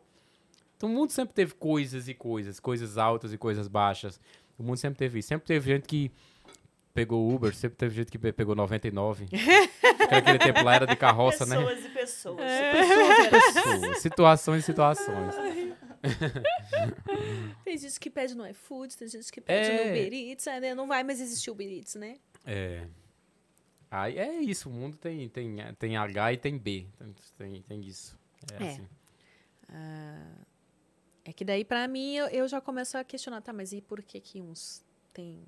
A sabedoria todos têm, podem buscar, né? Sim, mas não. Mas- O conhecimento é. Quando você tem Por pouco- que que ah, é difícil, pelo menos pra mim, é porque você parece ter uma fé bem consolidada nesse sentido, tipo, você aceita que as coisas são assim e beleza. Mas na minha concepção, parece que é como se Deus gostasse mais de uns do que de outros, entendeu? Porque que, pô, mano, tem gente que caralho, a pessoa nasce assim numa família que muito difícil, perde, às vezes a pessoa perdeu ah, pai, mãe, sei lá, coisas muito desafiantes acontecem, desafiadoras no sentido de Eu a sempre acho que essas manter pessoas. a fé mesmo assim, né? É. Questão de doença, questão de perdas, ou que rala a vida inteira e É. Não, eu sempre acho que essas pessoas ela- elas são colocadas na Terra é, para dar exemplos, para dar exemplos, assim no sentido. é, eu sempre acho que essas pessoas são colocadas na Terra é, como existência não é para dar exemplo de superação. Agora muitas não conseguem, não conseguem. Por exemplo, eu poderia, eu poderia não estar contando uma história de uma certa forma de uma caminhada legal. Eu poderia estar, não ter sido forte o suficiente e estar lá em Serrita, ganhando, saúde. ganhando um salário lá, obrigado. Ganhando um salário lá, sei lá. Deve ser essas almofadas. De repente. É, não, normal. Uma vez no dia eu espirro. Tá, tá muito frio o ar pra você? É. Aqui no dia é cinco punhetas e um espirro. Mas. Tá? O ar tá bom pra você? Não, tá que- ótimo, tá excelente, eu gosto. Então, é, eu poderia é, estar agora trabalhando no supermercado, carregando embalagens e tal, carregando coisas, era o que o máximo que eu conseguiria naquela cidade, por exemplo. É, trabalhando lá, ganhando mil reais, por, 800 reais por mês, e lá vivendo uma vidinha bem pacatinha, bem, sem, sem dar exemplo nenhum. Mas aí eu, eu fui um obstinado na vida por querer que dizer assim, eu vou fazer o jogo virar. Eu vou fazer muitas coisas acontecerem é, através da, da impulsão divina, da, da impulsão de Deus, para que eu possa ser exemplo para essa gente. Agora que isso é muito difícil e desafiador. Você tem que ter do, sabe? Você tem que ter quatro cunhão para isso, dois a mais do que o homem tem. Entendeu? Também não sei se é para todo mundo, não. Tem gente que não tem a força. Tem gente que no primeiro não, momento. a, a sua história realmente Tem gente que no é- primeiro momento pega uma situação dessa e joga pra cima e foda-se, eu vou ser fracassado. E desiste e volta pra lá. Eu tenho exemplos, tenho exemplos, muitos exemplos e tal. E, e eu acho que o fato de você ser pobre, é, o fato de você ser um sofredor, ter uma história a dizer, é, é, é muito desafiador. Você tem que ser louco pra chegar do outro lado. Você tem que ser muito guerreiro mesmo. Tem que ser. É. Agora, se você quiser ser bem sucedido, se você quiser dar exemplo, você tem que encarar tudo isso. Encarar que é a vida. Eu, por exemplo, hoje não faço mais tantas perguntas. Fico toda hora me perguntando um monte de bobagem desnecessária. Sabe? Eu acho que tem muita coisa que a gente fica se perguntando toda hora só pra maltratar a gente. Por que que eu não sou isso? Por que que eu não faço aquilo? Ai, por que que não sei o quê? Pra quê? Pra ficar se maltratando? Se, se, se mutilando toda hora? Eu só vivo, irmão. Só vivo e faço acontecer o que tem que ser feito. Ah, eu tenho que ir lá na M hoje, porque eu gostei dela, da comunicação dela, do convite dela, me senti maravilhado. Tem que ir lá e executar, e tem que passar uma boa mensagem. Amanhã eu tenho que acordar e executar vídeos. À tarde eu tenho que ir numa grande agência e assinar um contrato. É, de, de noite eu tenho que comemorar esse contrato com alguns amigos em um restaurante. É isso que tem que ser feito. Vamos executando no dia a dia essas coisas todas, entendeu? E pronto, agora ficar perguntando, ai, por que, que eu ainda não tô de Porsche? Foda-se, foda-se. ah, essa aí você entra numa. Sei lá. Ah, você. Você é o cara que fala e aí eu vou ouvir o que você tá falando. Porque você é exemplo de alguém que saiu de uma situação muito miserável, como você mesmo falou, né? Desfavorável. Desfavorável, tipo, tinha tudo contra, assim, tinha tudo pra você É. realmente querer. Eu era muito azarado. Eu era tão azarado que se eu comprasse um anão, ele crescia. Era três dias, o menino tava desse tamanho. Eu digo, rapaz, tu cresceu, macho. Rapaz, não sei o que foi não, velho. Fui dormir pequeno, olha o tamanho que eu tô. Era muito azarado. Mas é, eu acho que, sabe o que eu recomendo às pessoas ter fé. Eu recomendo. Eu, eu conheci um cara que era ateu, né? Tiago, o nome dele. Tiago Cholão, lá de Salgueiro. E, e eu, eu coloquei tanto na cabeça que o Tiago tinha que ter fé. Ele, ele fez até essa tatuagem aqui. Deus é fiel. Que parece que foi feito na cadeia, né? Mas não foi. Não. foi feito. Zoando, viu, Tiago? Te amo. Não, é. é, E eu disse. Aí eu até brinquei no dia e falei, Tiago, tu tá fazendo essa tatuagem, essa tatuagem Deus é fiel, mas tu não acredita em Deus, né? Ele falou, irmão, eu tô aqui como profissional. Mas é, agora ele veio falar recente pra mim, tu acredita que eu tô com muita fé em Deus? Eu falei, tá vendo? Não você ia se lascar todinho. Deus tava só olhando pra você. Tinha um fogo no seu coração, meu irmão. Ativei o modo pastor. Eu recomendo as pessoas ter fé em alguma divindade maior. Se elas não quiser colocar Deus como essa divindade, porque tem muita gente que é contra Deus, não sei se é porque ele é poderoso. Quem é poderoso as pessoas, é, tem essa coisa, né? Eu acho que não é de represália. fato contra Deus. Eu É. acho que é o, o Deus que algumas pessoas colocam Deus como se fosse o cara que vai castigar, É, né? não, não, não. Deus, primeiro tem que aí- tirar isso da cabeça, né? Deus, ele não tá ali com. Deus, ele não tá ali, o, o, o M. É, Deus, ele não tá ali com um revólver, ou com uma faca, ou com qualquer tipo de utensílio apontado para quem vai errar. Muito pelo contrário, ele tá ali para acolher. O que foi que Deus acolheu em meio à represália? A prostituta, é, o mendigo.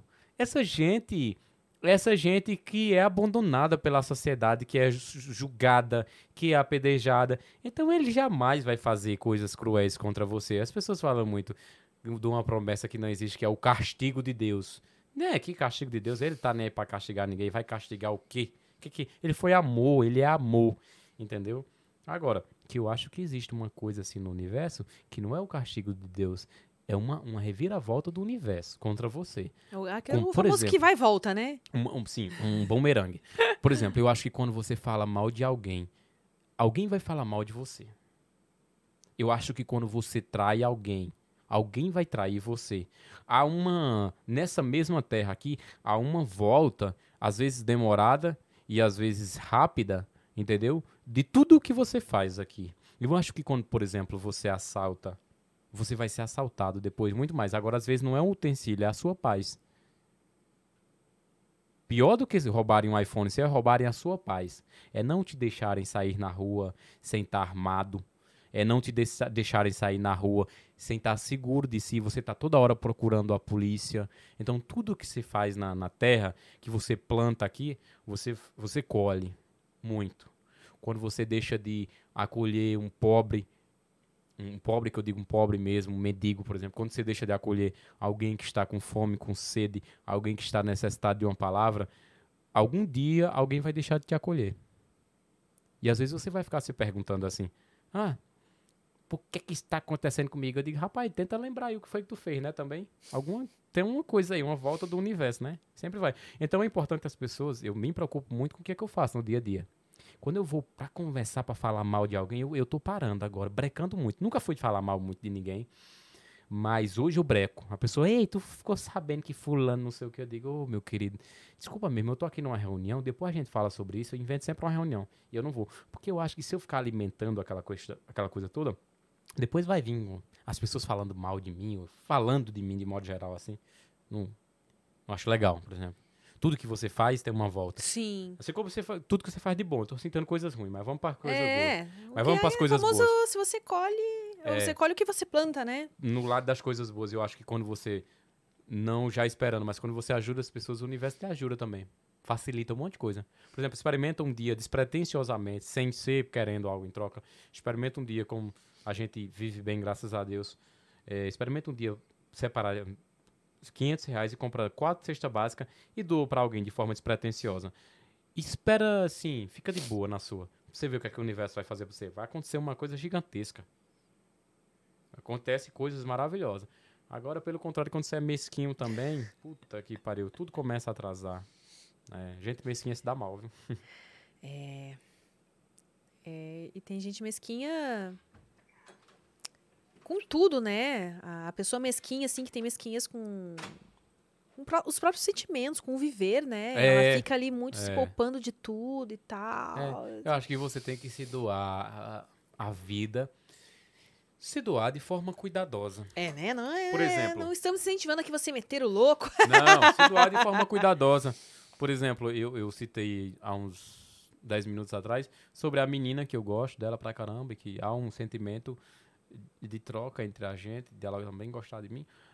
Mas existe muito cuidado da parte dela e da minha também em a, a gente estar junto. Por que da gente estar junto? O sentido. Faz sentido estar juntos, compartilhar, compartilhar ali, entendeu? Então isso chama-se cuidado.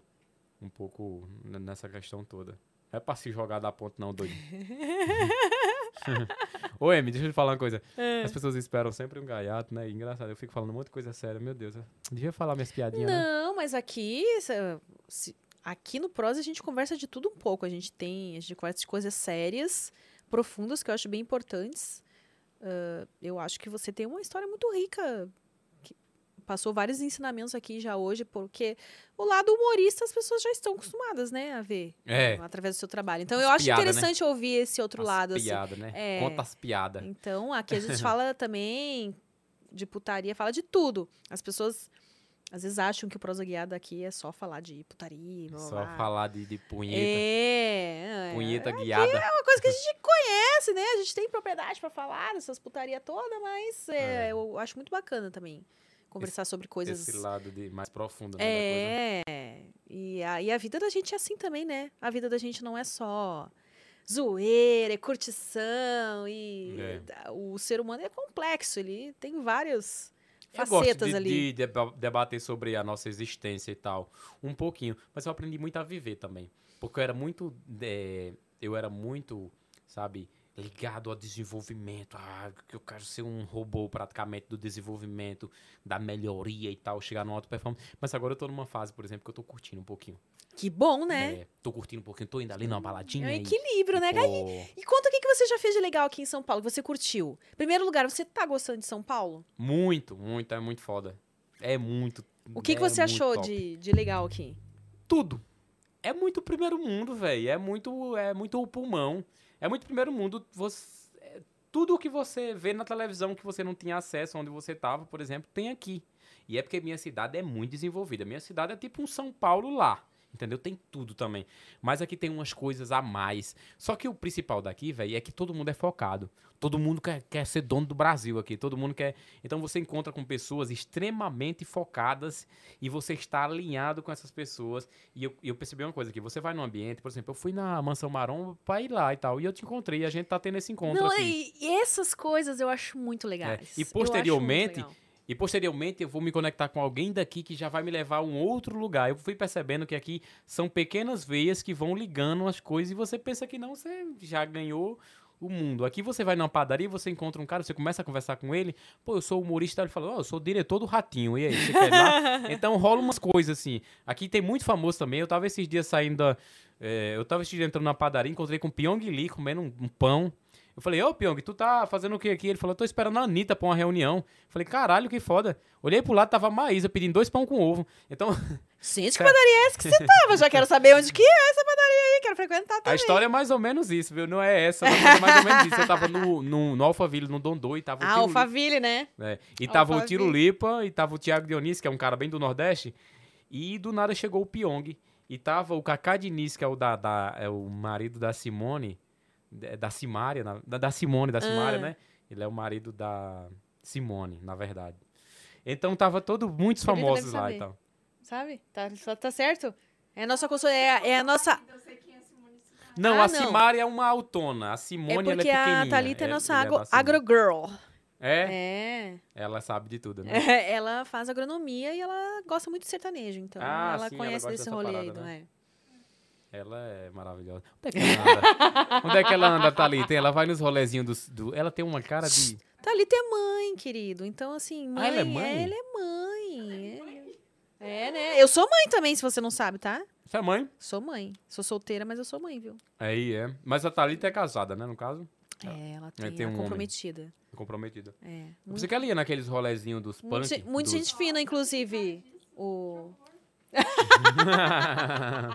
Tem o cara disso, que horror. você tá mais pro sertanejo, você tá mais pro Citãozinho Sororó? Meu Deus, e eu pensava que tu escutava esse de si, sei lá, um negócio assim meio diferente. Você tá com dor de cabeça ainda, né? Seus olhinhos tão pequenininhos. Ela Tadinha tava, da Thalitinha, tá tava com meio... dor de cabeça? Tá com dor de cabeça. Que horror. Acho que vai ter que... Tem uma de pirona aí pra ela. Olha a gente fazendo propaganda da De pidor. De Pidor. Uhum. Na, na, da Neuza. Como é que é que fazem no BBB? A Neuza, eu acho. É a Neuza. Tava olhando o... Porque eu tenho Globoplay, né? Você Aí tem? eu não consigo acompanhar o BBB Acho ao tão chique vivo. falar isso, fala de novo. Ai, eu tenho Globoplay. Ai, meu Deus do céu. Vou trabalhar ainda pra comprar esse tal desse Aliás, Globoplay. Onde é que fazer- compra, hein? Ah, até parece que você não vai ter dinheiro pra assinar o Globoplay. Inclusive, quero deixar registrada uma reclamação aqui. Eu acho um absurdo eu pagar a assinatura do Globoplay e ter que assistir propaganda. Eu vou lá ver o BBB e sempre aparece as porras nas Que propagandas que é? não dá nem pra pular. Que horror, gente. Não, Fih, se eu tô pagando. assinou- Se eu pago um bagulho, eu não quero ver É. propaganda. Eu eu só assino uma Olha, coisa. é indignadíssima, É, né? putaça. Indignadíssima. Putaça. Eu, eu assino só uma Porque o coisa. Netflix não tem propaganda. Tem não. Amém, né? Spotify a gente paga, não tem O que, eu propaganda. assino? Eu- Eu só assino uma coisa, que é o YouTube Premium. Ah, é. É, já, o já não YouTube. Premium eu, eu assino. Você vai assinar o membro Tá. do Prosa Guiada também, né? Você podia se tornar membro do Prosa Guiada, né? Oi? não, sim, claro. Você podia se tornar membro do Mas é Prosa pra, assim, é Você não trouxe é? nenhum brinde pra gente sortear pros nossos membros? Você perguntou pra ele se ele tinha algo pra sortear? Não. Ah, tem que começar a perguntar, tá? Ele tinha uma cueca, de repente, aquelas... Sim. Isso! Se você Sim, quiser mandar, sortear sim, alguma mando sim. coisa, Mando sim. tipo, ó... Mando, mando sim, claro. Quem se tornar membro, Pra- nós temos aqui É, um isso aqui oferecimento de ao- Super ao- Odair. Ah, daí, né? Legal, vamos fazer É. isso. Vai ser bem legal. Vai, as pessoas vão querer, né? Ou não. Você tem vontade de escrever um livro, alguma coisa assim, já que você tá lendo tanto, né? Daqui a Vou, pouco vou. eu acho que tem um Claro, livro seu, aí você eu- já oferece um livro autografado. A minha vida ela o é toda ingresso pro show, quero saber se vai ter show aqui em São Paulo também. É muita pergunta uma atrás da outra, Muita né? informação, né? a minha vida ela é toda programada. é, Não tem necessariamente data, mas tem acontecimentos. Eu vou, eu vou fazer livros, palestras, filmes e etc e tal. Mas está caminhando devagarzinho, né? Eu estou lendo muito, me preparando para escrever uma a história do Odaí, né? No livro, é, a história do- de superação do Super Odaí, o porquê do Super Odaí, né? Eu vou escrever num livro. Agora, eu comecei até já dando palestra, dei uma palestra lá no Nordeste, numa cidade chamada, uma pequena palestra, foi mais ou menos um, um licorzinho um pouco, sobre superação e tal, para a juventude lá. Então, vou dar palestras no Brasil todo.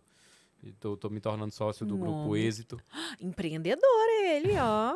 Talvez dê certo um Próxima vez que ele vier no Prosa vai ser humorista e empreendedor. E Empreende, né? É, mas aí me torna sócio do, do grupo esse para poder palestrar para pessoas, para estudantes de escola pública que não têm tanto acesso à educação e a biografias, né? Então a gente vai. São muitos palestrantes pelo Brasil, dentre eles bilionários, pessoas que saíram. Geraldo Rufino, por exemplo, que é um bilionário que era que trabalhava assim, juntando ferro velho e tal, Janguier Diniz, né? Abílio Diniz também, essa turma do- dos Diniz são ricos.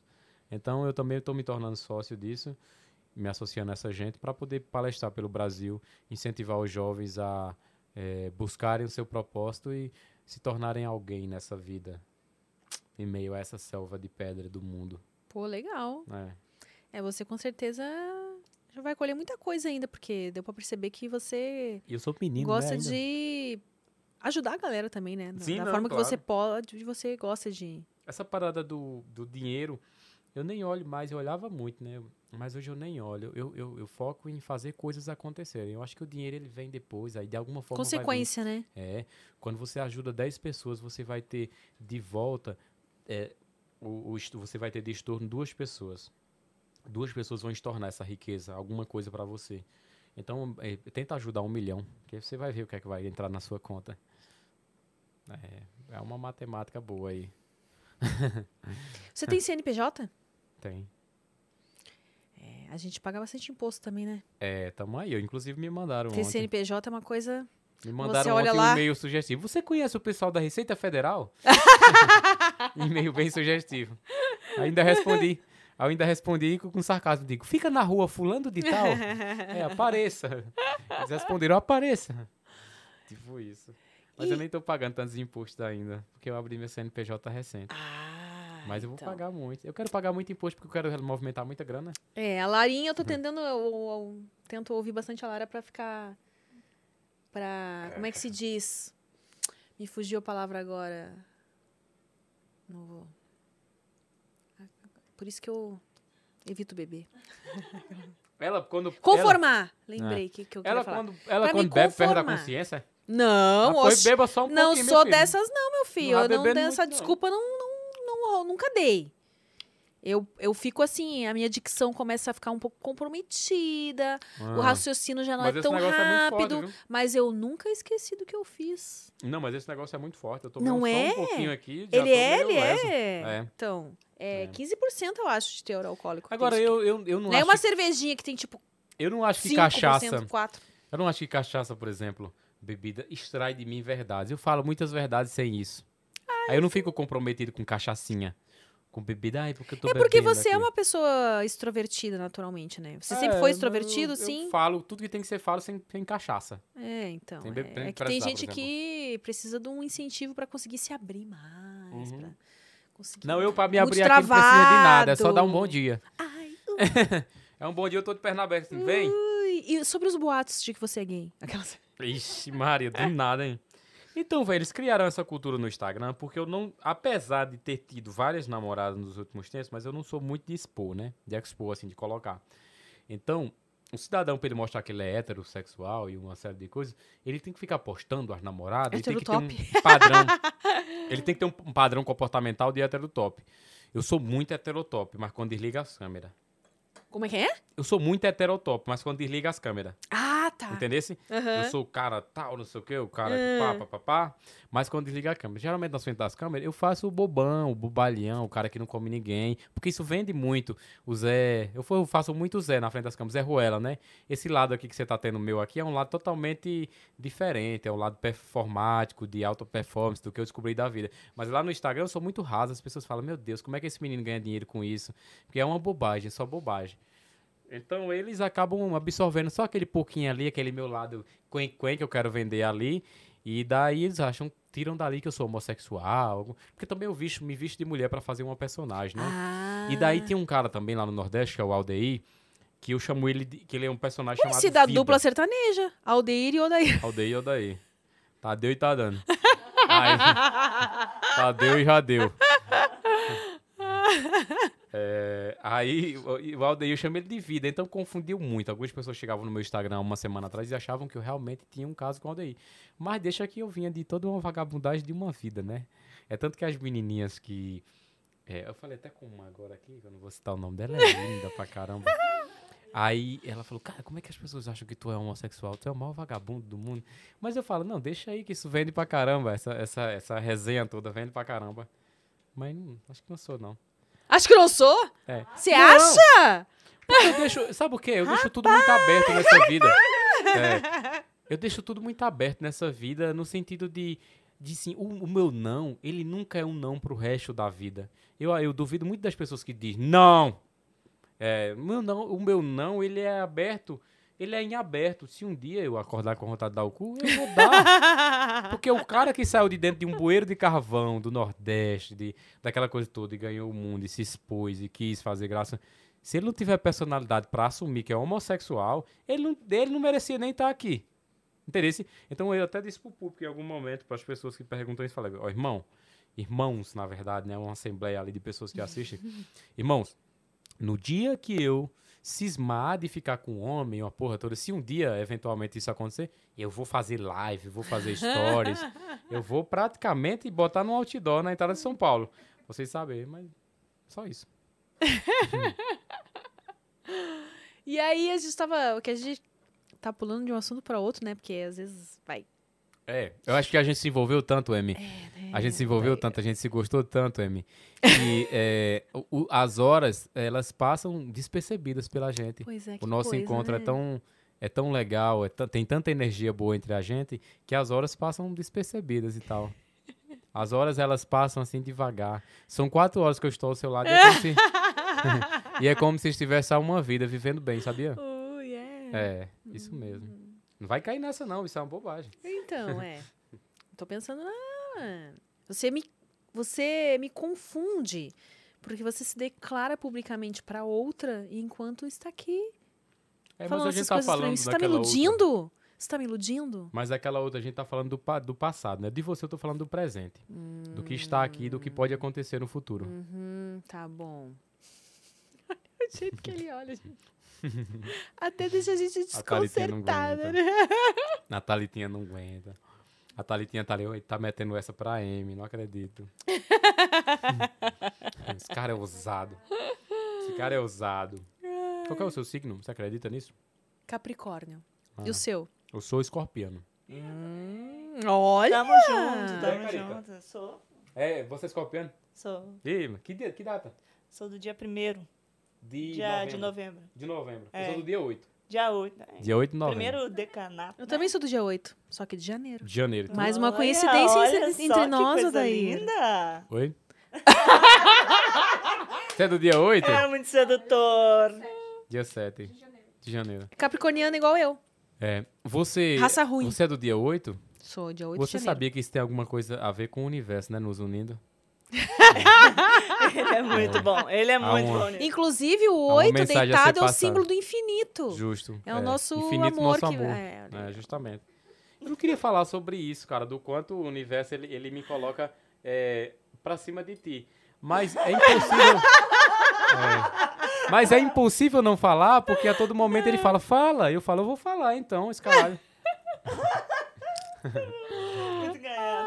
Você sabe que isso, você sabe, Amy, que isso que eu tô falando não é uma bobagem, é brincadeira, né? Mas isso pra que, pra- se eu falo pra uma pessoa carente isso, a pessoa cai, né? Tu sabe que a pessoa cai nesse Ô, fio. Se a pessoa tá no Ô. momento da vida de carência, ela fala. Aliás, se "Meu você Deus, quisesse esse- ser um golpista, você tem grande talento pra isso. É. É o golpista do Tinder. o Golpista golpista do do, Instagram. Eu sou mais antigo. Golpista do Orkut. Golpista via carta. é, golpista via carta. Mas você sabe que se a pessoa tiver carente, ela cai nessa bobagem. Óbvio né? que cai. Aí eu, aí eu fico Eu trabalho no câmera privê, você tá precisando. Desculpa. Não. Vocês É. que eu falei tudo aquilo era verdade. Ai, que Amy é maravilhosa. Não, mas é, é, não, você tá certo, tem que tomar cuidado. Aliás, você Muito. toma cuidado? Oi? Você toma cuidado?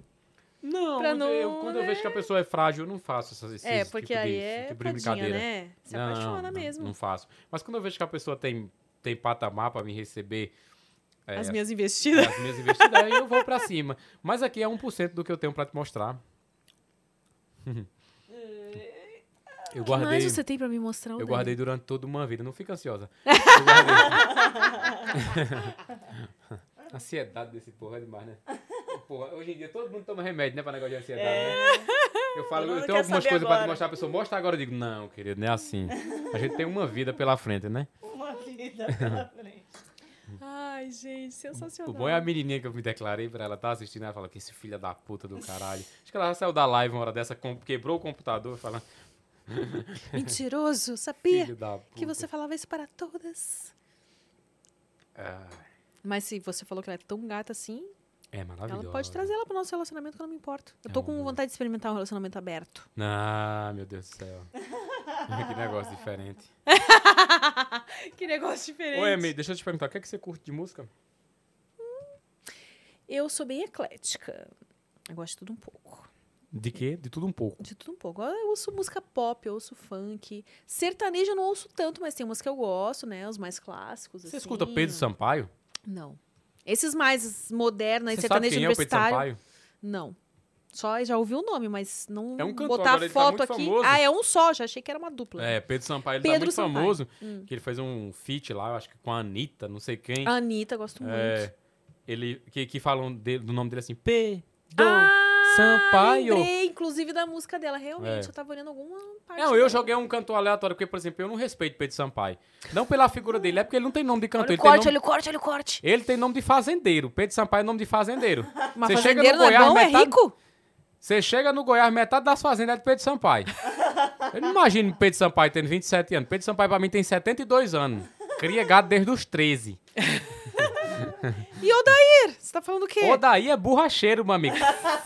Fundou a primeira borracharia de Campinas, em 1902. O cara tem 112 anos. Olha, é específico, né? É. É nome de borracheiro. Eu tô aqui, é porque na verdade meu nome, sabe o que é, Amy? É, Odair é Rosso. do Odaí José da, do Odaí José cantor. Eu vou Odair tirar José. você desse lugar. Aquele de pare de tomar a pílula, que é bem Ah, antigo. ah, minha mãe cantava essa música. É bem antigo esse. Pare de Mas eu vou me vingar, claro. Colocar esse nome em mim, eu vou me vingar. Meu nome do meu filho vai ser Amado Batista. Se ele achar. Faz isso com tadinho. Ah, Não, vai. Tem que tadinho. passar pra frente a herança. Tô zoando. Amado Batista. Nossa. Pessoa, qual que é o seu nome? Ele, Léo Magalhães. Eu digo, porra. Não, mas ele ó, não vai ganhar do. Desculpa, moço do Uber, vou te expor, mas espero que você parecer uma pessoa muito bem-humorada, então eu acho que você não vai se importar. Mas teve um dia Geralmente que eu Uber é peguei engraçado. É, gente, Não. gente o nome dele, o Braulio, com U. o Braulio. E o cara mais engraçado, puxando uma O papa. Braulio? assim. O Braulio. É, o, nome, o, cara O com nome- Braulio. o cara com o nome de o Braulio, ele tem que ser engraçado. É. A vida força. Tamo junto, bebê. Pegar uma corrida com você. Tomara que você não me mate, viu? Depois leva uma faca por baixo e enfia na minha. Não, mas ele era muito comunicativo, Ah, mas, é. assim. Tanto é que ele me deu abertura pra, tipo, um Eu certo momento gente- eu perguntar pra ele. E o Braulio veio de onde? Daí ele me contou. Que Não, eu gosto quando ele tá se segurando. Era Eu gosto do Uber, quando ele tá se segurando. Eu fico mandando uns áudios aqui com esse meu sotaque nordestino.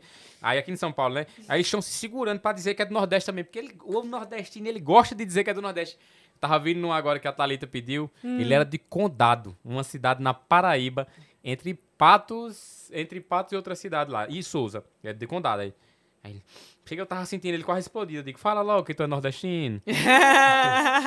Rapaz, eu sou lá do condado, velho. Vim pra cá, eu tinha 16 anos. Agora o lugar aqui é luta, velho. Aqui é batalha. E é desse jeito, é batalha, meu irmão. E se tu já arranjou um emprego aqui, velho? Ele já queria arranjar um emprego pra mim, pra tu ver como o nordestino é. Olha. Digo, não, meu amigo, eu, tô, eu sou humorista. Ele disse, rapaz, ali no Nordeste ali só nasce humorista, né? Eu digo, é. Aí começou a contar a história, porque o nordestino ele abre a vida dele. Minha avó, rapaz, trabalha lá nos cabas, lá os cabas não sei o que, conta a história todinha da vida dele, é maravilhoso. Nordestino e Uber, então, pega um que é nordestino. É Nossa. uma maravilha. Ele fala como era a casa dele lá, fala como é aqui, fala que casou com a mulher, errou o chifre, não deu certo. E lá é Eles abrem. verdade quando Ele- falam aparece lá em casa, né? Não é que nem aqui em São Paulo. Já percebeu que aqui em São Paulo, quando fala aparece lá em casa, eu vamos, fui vamos aparecer tomar na um casa de uma pessoa café. aqui que me chamaram, a pessoa disse, tu, Uma- Não, mas em primeiro tu lugar, como é que você conseguiu o endereço? Porque ela fala aparece lá em casa, mas ela nem fala onde ela mora, né? É, É tipo um é. negócio assim. Lá no Nordeste, ah, aparece lá em casa, se o cabo não for, o cabo dá uma pista no cabo. Que se você não vê, agora você vai apanhar. Agora aqui, os cabos dizem, vai lá em casa. A pessoa mora no 29 andar, dentro de um apartamento, dentro de outro apartamento, você não chega lá nunca, velho. Se você não vê uma pessoa na Paulista, assim, dando um passeio, foda-se, não, não tem isso. Vamos tomar um café um dia. Esse dia nunca chega. É, É, pois todo é, mundo não. muito ocupado aqui. Eu marquei um café no dia que eu cheguei aqui com um cara, que tá até hoje, o filho da puta, dizer, Ei, vai dar certo. Eu digo, vai. Na outra vida, no caso, nessa porra. da puta. E aí, o que mais que você fez aqui em São Paulo? Ahn, eu, fui, eu fui nas boates, fui no Barão da Pisadinha esses dias, bem recente. Eu Gosto, não, Thalita? Parou na pisadinha. eu não vivi muito ainda. Mas eu- como eu tô conhecendo você agora, e você é uma pessoa que tem muito a me ensinar. Então eu você vai que- me ajudar a conhecer São Paulo. eu Porque eu, quero moro aqui há 10 você- anos e eu mal conheço São Paulo, você sabe, né? E é. É. Vamos se expor ao risco? Vamos. Já é um grande risco você estar comigo, sabia? Ui! Mas aí a gente se expõe ao risco. White.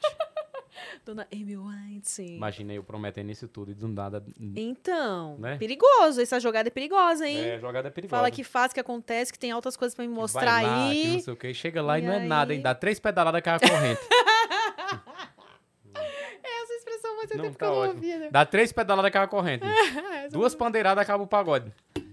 Boa, boa, boa. Vou acoplar ao meu dicionário essas aí. É, essa Usar. é boa. Usa aí, é bom, é engraçado. Que é é... divertido. Aqui a gente já fala direto, né? Três sentadas, duas sentadas já, já era. Mas eu gostei um dessas associações aí. Pessoas tomem vinhos. Ah, inclusive, Thalitinha, pode me servir mais aí. Já vai se drogar também? Ahn, põe mais um pouquinho aí, por gentileza, minha amiga. Por gentileza, minha amiga. Ai, ai, tá divertido isso daqui, viu? Bom. E aí, o que, que você gravou lá na, na- Você conseguiu gravar conteúdo pra você mesmo lá na mansão? Na mansão? Ou, é. Ahn, não, gravei alguns com eles Você foi só lá. pra conhecer mesmo. Mas eu fui muito pra conhecer, porque eu sou um cara de conhecer, de saber o que é que acontece no em meio a tudo, pra depois eu ir pro lado profissional, né? Que é gravar vídeos humorísticos e afins, né? Então, eu, eu fui lá pra conhecer, aí depois eu vou lá, depois, é, posteriormente eu vou lá pra gravar algumas coisas humorísticas e tal. Mas eu Ah. acabei gravando também, meio a isso eu acabei gravando com as pessoas de lá. É, então, eu também. Não, o pessoal lá é tão organizado que, tipo assim, eu fui lá só pra dar um- uma olhadinha. Já me cataram, já fizeram dois vídeos comigo, já tá, vídeo já tá rolando lá no canal. E, e bombou os vídeos, Bombou, assim, né? tipo. É, eu Fiquei acho que quando a pessoa tá ali, impressionada. Amy, eu acho que quando a pessoa tá ali na Mansão Maromba, ela tá ali por, por, por conta de um propósito na vida dela. E ela já merece uma, uma moção de aplausos estando ali, sabe? Ou em qualquer outro lugar que seja pra você evoluir na vida, pra você chegar em algum lugar. Essas pessoas merecem aplauso. E eu acho que as pessoas que estão lutando no dia a dia, de modo geral, elas merecem aplauso sempre. Eu mesmo aplaudo todas as pessoas que eu consiga aplaudir durante o dia a dia, porque são pessoas que estão ali batalhando. São pessoas que não desistiram. Eu tenho um horror quando eu chego numa pessoa e ela. Ah, vida de bosta, ah, vida Ai, de merda. nossa, não. É um olha. horror. Porque Não, você ela tem que te se contar adaptar. uma coisa aqui. Vou, vou abrir meu coração com você, vou desabafar. Você que tá falando de família. E não é não, é muito complicado quando essa pessoa é alguém da sua família. Que É. a pessoa só, tipo, como é que você fala pra pessoa então? Nesse, É, é. mudar. Tipo assim, Mas- você. A pessoa há 10 anos ou mais tá É, reclamando das mesmas é, coisas e você é. não vê um movimento na É. pessoa. Mas, por exemplo, eu tenho uma pessoa que eu aconselho, que eu sou mentor da pessoa, e a pessoa mudou muito, evoluiu muito. Eu- se eu pegar uma pessoa para eu mentorar ela, ou ela vai ter muito ódio e ranço de mim, ou ela vai melhorar enquanto pessoa, enquanto tudo. Aliás, tá aí um Então- serviço que você poderia oferecer também. Sim, mas vai ser um, o próximo monetizado da minha vida vai ser mentorar Ah, pessoas. olha. E daí, eu tenho uma, tem uma pessoa que eu dou uma, uma mentoria de graça no WhatsApp, que é uma pessoa que eu conheci, que também foi, fez parte um pouco da minha vida. E eu posso, posso até falar o nome da pessoa, porque se ele me processar, é, eu Você mando- vai cobrar a mentoria ele. gratuita que você deu. Ah, você vai matar, É. tipo, né? Já. Ah, é é Diego, o nome dele é Diego. É uma pessoa que eu dou uma mentoria pra ele e tal. Só que assim, durante as meia hora que eu tô mentorando ele, é meia hora de porrada que eu dou nele. Ele não dá tempo nele se levantar. Sabe aquela briga do Whindersson e Popó? Eu sou o Popó. É, eu dou uma mentoria e eu falo. E eu falo sempre um monte de coisa pesada pra ele. Mas aí no final de tudo eu falo, olha, eu não estou falando isso porque eu sou superior a você. Eu tô falando isso porque eu quero que você chegue onde eu estou, que já é um pouco na frente da, da sua caminhada, já está um pouco à frente. Então, acolha isso com carinho, com cuidado. Sabe, sabe as pessoas que não vencem na vida, não fazem nada? As pessoas orgulhosas. Orgulhosas e não humildes. Elas não, não, não, elas não conseguem assimilar conselhos, elas não conseguem assimilar exemplos, elas não conseguem gostar de biografias de pessoas vitoriosas, elas não conseguem admirar pessoas vitoriosas, elas só conseguem colocar defeitos no mundo, na vida e nas pessoas que o cercam. Então essas pessoas são fracassadíssimas e elas estão cada vez mais. Você sabe que o fracasso ele, ele cava, né? Então quando, quanto mais a pessoa fracassada é e quanto mais ela alimenta o fracasso, mais fundo ela vai no fracasso. E quando a pessoa é uma pessoa vitoriosa, vencedora, obstinada, é uma pessoa da guerra, quanto mais ela caminha, mais ela é vitoriosa. Pelo tempo de resistência na guerra. Você está entendendo? Não, não necessariamente pelo tanto que ela junta de dinheiro, por exemplo, de acúmulos de bens, mas pelo, pelo tempo de, de guerra. Então, é, quanto mais ela caminha, mais ela é vitoriosa. É como se você estivesse numa guerra e estivessem atirando em você, em meio a esse percurso. Então, eu dou uma mentoria para esse cara e eu falo. E ele melhorou muito. Ele me mandou a evolução dele, o quadro clínico dele esses dias. Ele falou, pô, eu já mudei isso, mudei isso, mudei isso. Eu falei, pronto, eu tô, eu tô vendo você melhorando. Agora vamos para os próximos passos. E daí eu quero que esse cara, é, daqui a 3, 4, 5 anos, 10 anos, olhe para mim e fala, cara, você não é Jesus, mas salvou a minha vida. É Essa é a minha missão. Se ele fizer isso, eu acho que eu vou ficar muito feliz. Acredito que eu vou ficar muito feliz. Ou ele ou qualquer um outro que eu dou conselho. Todo dia, ah, eu sou, uma, eu sou a UPA. Todo dia eu tenho que dar conselho a um monte Eu de gente. UPA, é ótimo. Só que eu nunca dou conselho sendo bonzinho. ter energia pra... Porque Ah, eu não. Eu, eu, eu dou um conselho e digo, olha, isso aqui vai servir pra sua vida, mas não me procure com esse mesmo fracasso. É. Você me procure com outro fracasso. Esse mesmo aqui você já aprendeu que não pode repeti-lo. Então, me procure Você com é linha outros fracassos. Oi? se é linha dura Ah, mesmo, não hein? sou, claro. Se a pessoa me procura três vezes com o mesmo fracasso, eu falo, vai, fica aí nele. Você merece esse fracasso. A pessoa tem que vir já com Você outro vai na psicologia reversa ali. Tipo, É, bem duro, eu sou bem duro. Se a pessoa tiver depressiva, ela pula da ponte. Eita, pô. Não, eu, eu acho que não adianta.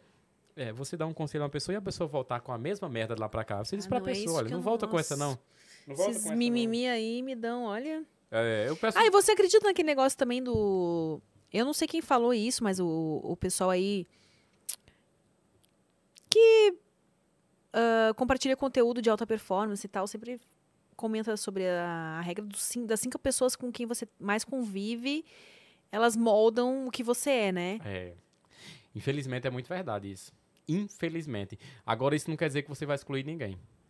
Então, aí quero saber Jesus- a sua visão. Uma pessoa que Jesus está aí deixa... super bem amparada Jesus nas não... leituras e tudo, mas tá estudando, fez constelação familiar, fez várias Jesus coisas. não deixa excluir ninguém. E aí, como é que faz? E aí, Pra, como é tipo, que ter essas faz? cinco pessoas que. Você abraça, mas não, não os mantém perto.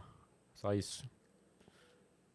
Abraça, mas não os mantém perto. E se tiver que manter, é para essa pessoa evoluir em um tempo muito rápido. Entendeu? Porque senão você vai absorver essa pessoa. A pessoa que dorme e acorda com uma pessoa mal-humorada, ela vai criar o mesmo quadro clínico dela. Da pessoa mal-humorada. Você vai ficar também mal-humorado. Você começa a assimilar. Você acha que a vida é aquilo. O ser humano, ele, ele é assimilador. De ideias, de performance, de caráter de uma série de coisas. Experimenta um político honesto, passar 30 dias em Brasília, ele vai ser tentado a a não ser mais honesto. Entendeu? Então, você é, é bom. Eu passei uma vida toda sendo tentado por drogados, pessoas que usavam droga, por todo tipo de gente é, que anda um pouco fora da linha.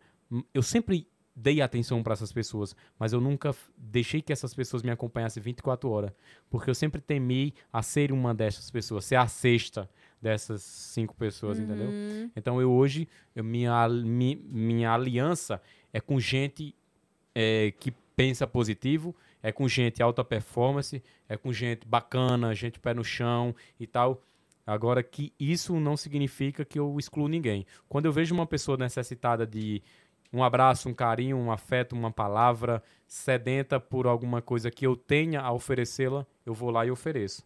Agora, muito rapidamente também, uma hora, duas horas é o máximo de tempo de convívio com essa pessoa. Porque senão você vai pra lá também, pra pra aquela linha. É difícil, né? É. Como é que é o seu dia a dia, assim? Você é o cara que acorda cedo? Como é, como é que é a sua... Não. Você tem uma rotina ou você não tem rotina? Não, e eu tenho ódio de quem acorda cedo, inclusive.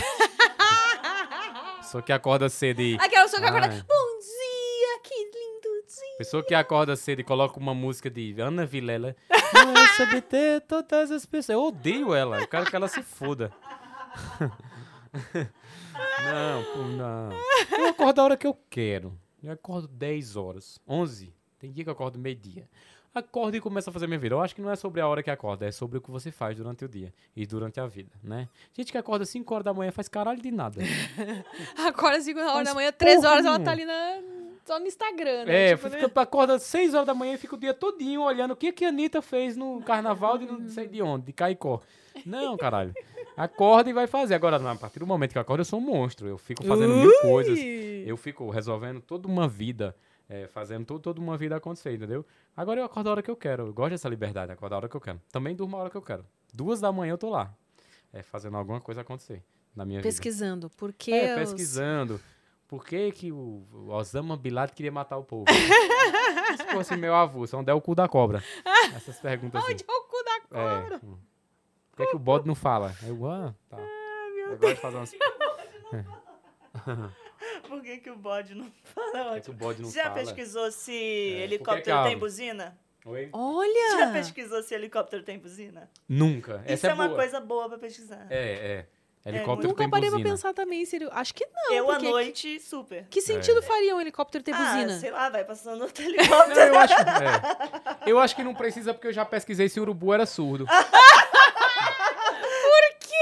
É. A e era é- surdo. então É, precisa. é mesmo? É, que você, o helicóptero vai buzinar o urubu. Muito boa! Foi rápido no gatilho, gostei. Foi bom, gostei. foi bom. Gostei, Eu acreditei. Bem rápido. Não, eu sou tão rápido em dar resposta quanto gozar. É uma maravilha.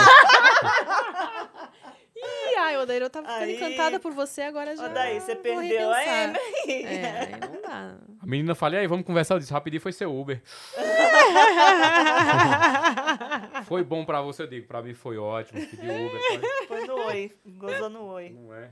Um coelho. Sensacional. Gente. É divertido, né? Esse pessoal que é humorista. É divertido, né? Engraçado, né? Ah, você gosta do, Mau- do Maurício Meirelles? Quem? Maurício Meirelles? Gosto.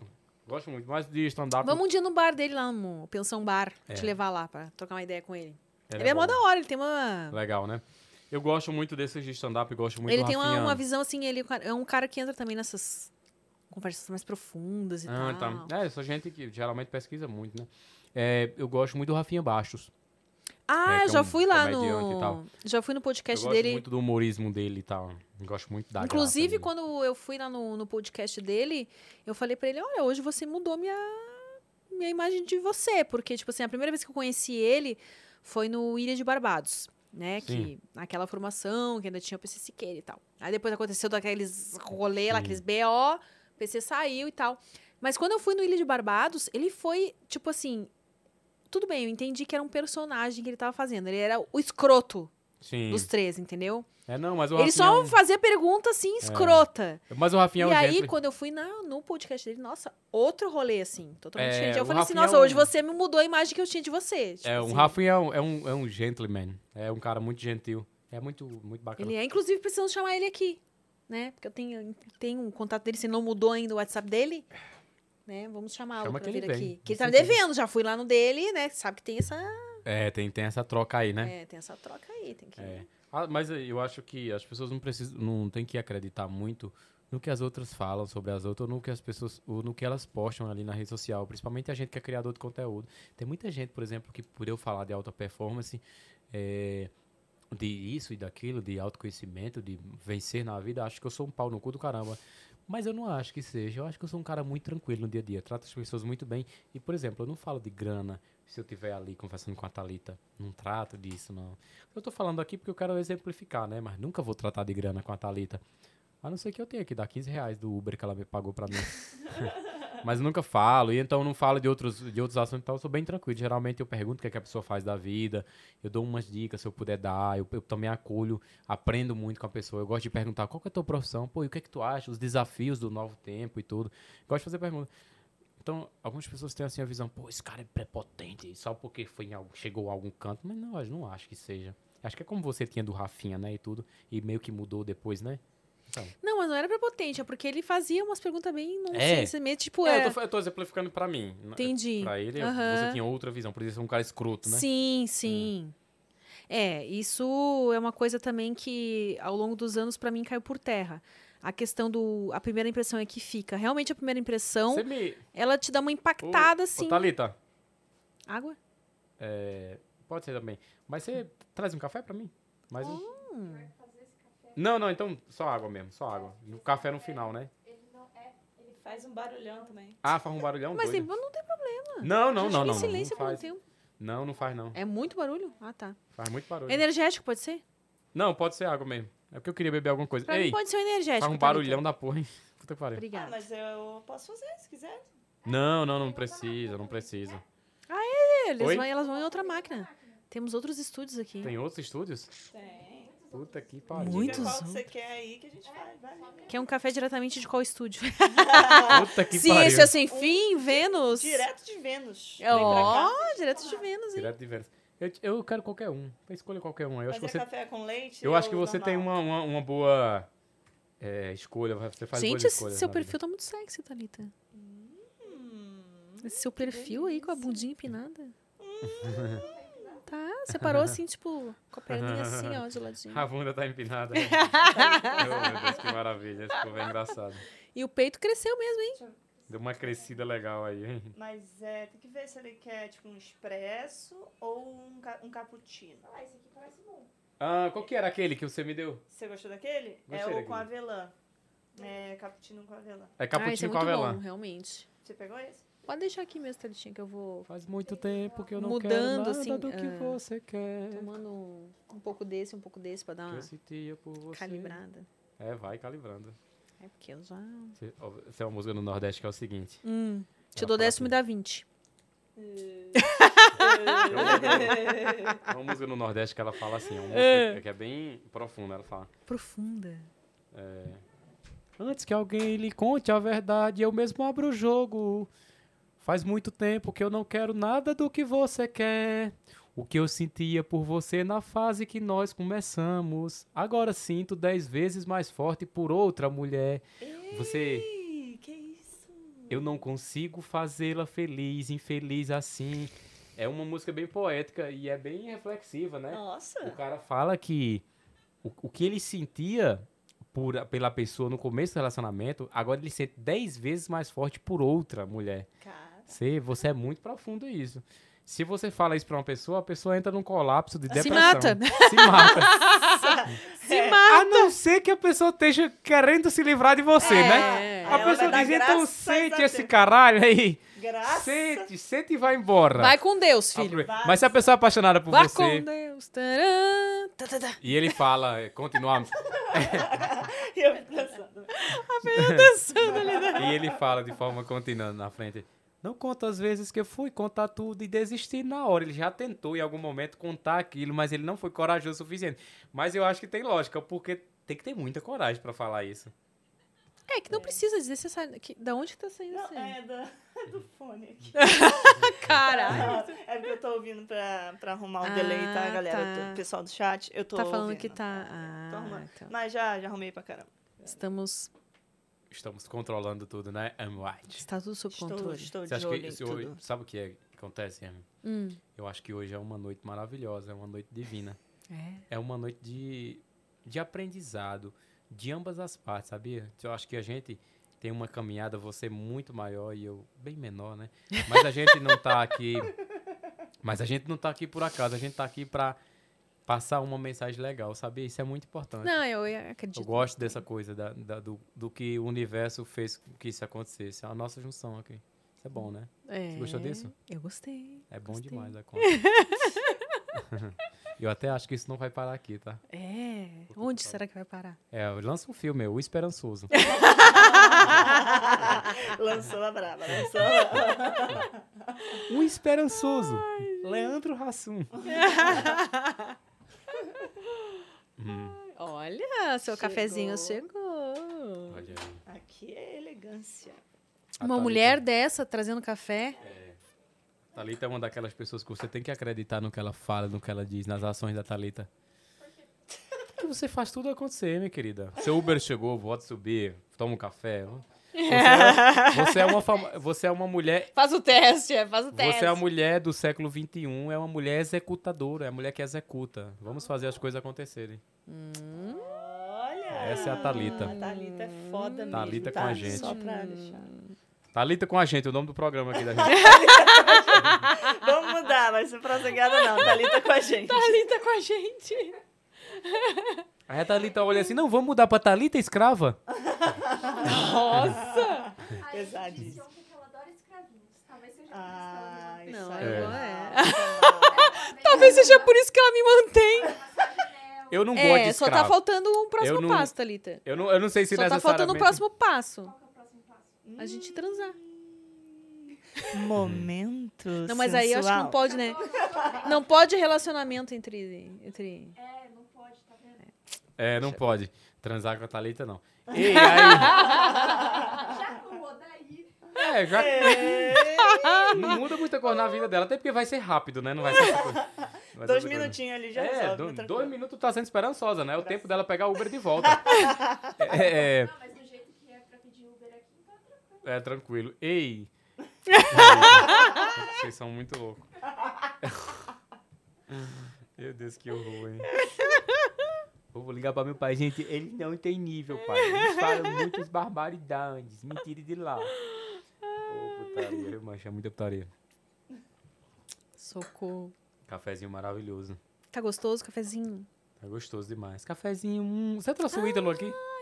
Gente, maravilhoso esse não. É. Amo, amo. É. Oi, cafezinho. É o Ítalo Senna, né? É Aham. um grande criador. A história dele bonita. Tava vendo a história dele ontem. Ah, Um é? pouco da história dele. Ele falou que tava lá, tava trabalhando, tava fazendo uns vídeos, tava fazendo uns vídeos.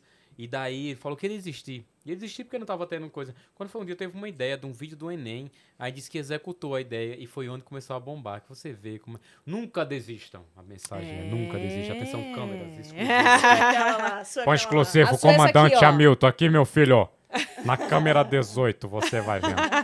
Mas nunca desistam, tá vendo? Às vezes na última tentativa, no, na- no último tiro, é onde você vai alçar grandes voos rumo ao sucesso. É isso. E essa história do Enem dele é engraçada, porque saiu como se fosse verdade, né? Sim, saiu. Saiu você sabe- como, tipo, saiu em que várias já saiu uma dessa lá na minha cidade? Sério? Eu, eu t- t- tem uma coisa do Nordeste, e o pessoal do Nordeste diz bem assim, tão quente em alguns lugares específicos, que a pessoa diz assim, rapaz, vai ter um dia que eu vou sair pelado na rua, por causa do calor, né? Uhum. Quando foi um dia eu fiz isso acontecer de forma mesmo, no ao vivo. Eu saí, Pelado? eu saí, é, é, eu saí pelado. Não, mas de cueca, né, claro. Ah, então não é Ah, pelado. relativamente pelado. Aí- Seminu. seminu. E daí saiu algumas manchetes, e principalmente manchete do WhatsApp, que é pior do que manchete da Veja, é, que é pior do que o Ibope. tipo assim, saiu uma manchete no WhatsApp tipo, que criaram, acho que foi algum tiozão de 47 anos que, que, que criou aquele. Homem doido sai correndo pelado no centro de Petrolina. Botaram uma foto minha. Eu falei, "Se eu-" aí mandaram pra mim 77 vezes. Eu falei, esse sou eu? Mas viralizou um negócio assim. a cueca como- era bonita? Oi? Era, bonita uma, a cueca? Era uma Calvin Klein falsificada. Hum. Que eu tinha ganhado de um amigo, Renato, Renato Empório, que ele tem uma loja dessas coisas falsificadas. que eu- ele tinha, né? Cara que bota daí- ao vivo. aí daí ele. Ele era uma cueca com o nome Calvin Klein em cima. Só que era falsificada, naturalmente. Né? E. Adoro coisa falsificada, dá a impressão que você é rico, sem ser. Tamo junto também. É, adoro. Mas aí tem que ser uma na- falsificação na- boa, né? Mas eu fui na 25 de março Ah, deixa eu ver. e eu comprei Uma carteira da Louis Da Vuitton. Louis Vuitton. E Ai. Isso aqui eu sou humorista, pô. Eu sou 800 mil. Eu tenho 800 mil seguidores, uma, meio Deixa mundo de, Vamos ver quantos seguidores meio você mundo tem. do TikTok. Você não mundo conta, gente. contar aqui pra Então as você. pessoas acreditam que eu tenho dinheiro pra comprar uma porra dessa original e elas não duvidam. Só que ela foi 70 real. Ah, eu tenho uma. A original dessa, sabe quanto que é? 2.300. Eu fui pesquisar, obviamente. Eu peguei a comprei. referência. Eu comprei uma também. Ó, É. você tá com 822 mil seguidores aqui. Eu tô ó. com 822 mil É, no Instagram, né? no Instagram. Beleza. TikTok, é é, TikTok são quantos? É, Você sabe? Ei, Não. cara. eu- Eu não sei quantos tem, não. Eu acho que Você tem TikTok? Você é ativo no. TikTok? Sim, deve ser muitos seguidores também. As pessoas Deixa eu ver. muito. Super Odaíra. Você tá como Super Odaíra Eu no parei TikTok de olhar também? números, Em, porque você fica doido. Ah, eu tenho 600 mil.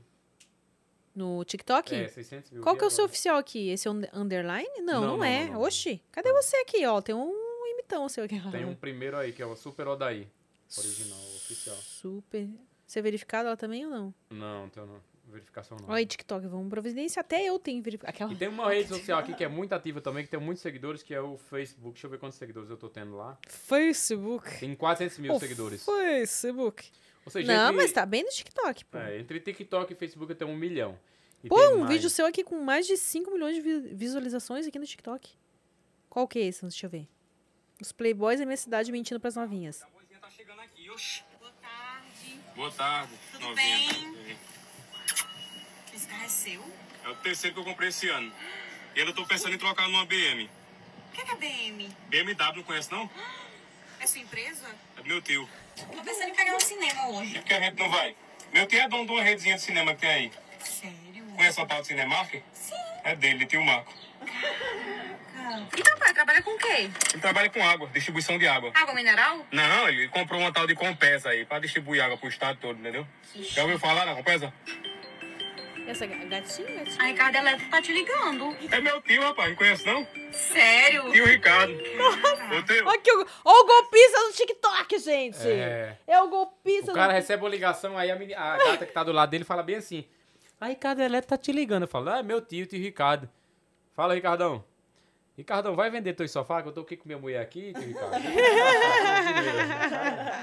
o cara é amigo dos bilionários, né? E a Ricardo Eletro Resenha. cobrando um boleto. É engraçado demais.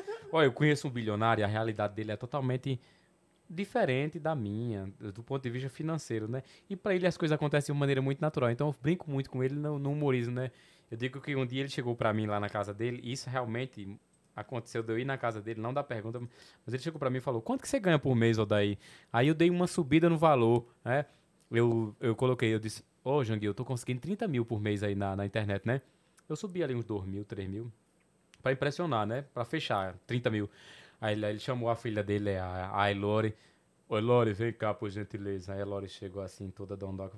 É, Lore, é por isso que eu falo pra você seguir os passos do empreendedorismo. Menina aqui vive com 30 mil por mês. Você já pensou uma vida puxada dessa? Puxado, né? Não seria puxado pra você viver com 30 mil por mês? Então, continue empreendendo com seu pai. Obrigado, querida. Aí ela volta. Nossa, que... Não, mas ele...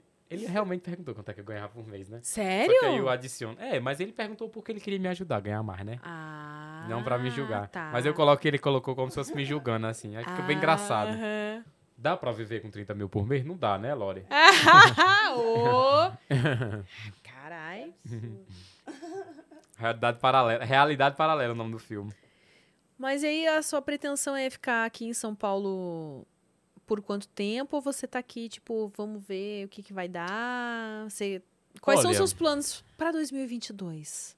Já Olha, que você é o cara muito- que planeja a sua vida. É, eu dei um tempo pra São Paulo. Eu dei seis meses pra São Paulo. Ver o que, é que São Paulo ia fazer na minha vida. Ver se ele fazia um diferencial. E é, nesses 22 dias aconteceram coisas que valeram pelos seis meses. Então já fico para dias. Por exemplo, eu recebi a ligação da Mind, que é a maior é, é, cu- cuidadora, agência de, de influenciadores digitais do país. Elas cuidam de, cuida de carreira como Pablo Vittar, Luísa Sonza, Chique. Já É, passa o contato aí pra gente chamar outros, Jéssica Caiane outros convidados aqui pro Prosa. Então eles me ligaram, o pessoal da Mind, né? Hum. E falaram, pô, a gente tem um super interesse aí. E eu falei, pô, eu tenho muito mais, então. Eu falei, foi como uma paquera, foi como uma paquera, foi como a gente, eu e você. Havia ali uma sintonia. Então, e eles me pediram, falaram, eu vou te mandar o contrato, você vai assinar o contrato. E daí eu tô assinando agora com a Mais, né, que é a maior do, do Brasil, da América Latina, e nesse sentido, né, que eu tô falando. E daí já adiantou toda uma vida, porque aí eu vou performar com outro nível de com outro nível de imagem de tudo. E muito feliz por esse adianto de vida aí. Mas tirando isso, eu tô aprendendo muito com mais pessoas, muito, muito com o dia a dia, com novas culturas diferentes, aprendendo, tirando preconceito dentro de mim, preceitos e preconceito dentro de mim. No dia a dia eu vou aprendendo muitas coisas legais. Muita, muita coisa bacana. Então já fica. Já não é mais. Ah, já que já cancela aquele negócio de voltar da. Aprender seis meses e voltar. Não volta. Fica aqui. É, Volta só pra passear. quando as coisas começam a acontecer, é, É. difícil mesmo. É. Você. E daí começaram a daqui. acontecer as coisas devagarzinho. Eu já fui convidado para o podcast é, do Tiago Dionísio, lá na Non-Stop. E daí fui convidado para o seu, que me senti muito honrado. E daí a gente vai trabalhando devagarzinho, conhecendo pessoas e tal. As pessoas vão fazendo convites. E eu acho que as coisas já estão acontecendo. A gente não tem que, espe- que esperar o dia da maravilha. A gente tem que fazer com que todos os dias sejam maravilhosos. A gente fica naquela esperando o dia da maravilha. Quando que vai ser? Vai ter, será? A gente tem que fazer com que todos os dias tenha uma maravilha em meio a ele. Um café que seja tomado, um papo, um elogio, um abraço, é, uma bala que você dá para alguém ou que você recebe. Qualquer coisa que você possa tirar do dia a dia, um, um glamour, uma felicidade. Então eu tô nesse dia a dia sendo feliz. Cada dia eu arrumo um motivo diferente para ser feliz. Olha. É. Muito bem. Cadê Os- as palmas que eu não tô ouvindo, gente? Eu preciso. É porque quando eu entrei pra trabalhar com o povo, eu disse que era pelo povo. Eu não prometi o que eu não cumpria, não. Eu disse que minha família ia ficar rica. Mas que vocês também iriam usufruir. Muito obrigado. O cara é cara de pau, né, velho? O cara deixa nítido que a família dele vai ficar rica, mas que vocês também vão usufruir. E vocês aplaudem um cara desse. Isso é os políticos, sabia, do sertão? Nada a ver. Isso é os políticos do sertão, sabia? Eles, eles falam na cara dura, da cara dura que roubaram. Certo que eu tirei do povo, mas veja o que eu fiz também. Eu digo, "Mas Sério? Tu tirou, porra! É sério que eles falam com todas as esse letras? discurso. Se você pegar, você vai. Eu fui num Gente, recente. Tipo Robin Hood, né? É. Assim, ah, eu. Dizem que eu comprei uma Hilux. Comprei mesmo, porque eu precisava daquele carro por causa da minha segurança. Aí eu digo, ô, mi, andava de Celta, porra. É engraçado demais essa, gente política. Essa gente. E você vota? Seu... Ou... Ahn, nunca votei. ahn. eu, eu, me, eu, eu sou um covarde quanto a isso. Na, minha, na primeira eleição, eu falei lá no. Alegar, né, que fala. Eu falei lá pra justiça que eu tava viajando e eu não tava, eu tava dormindo.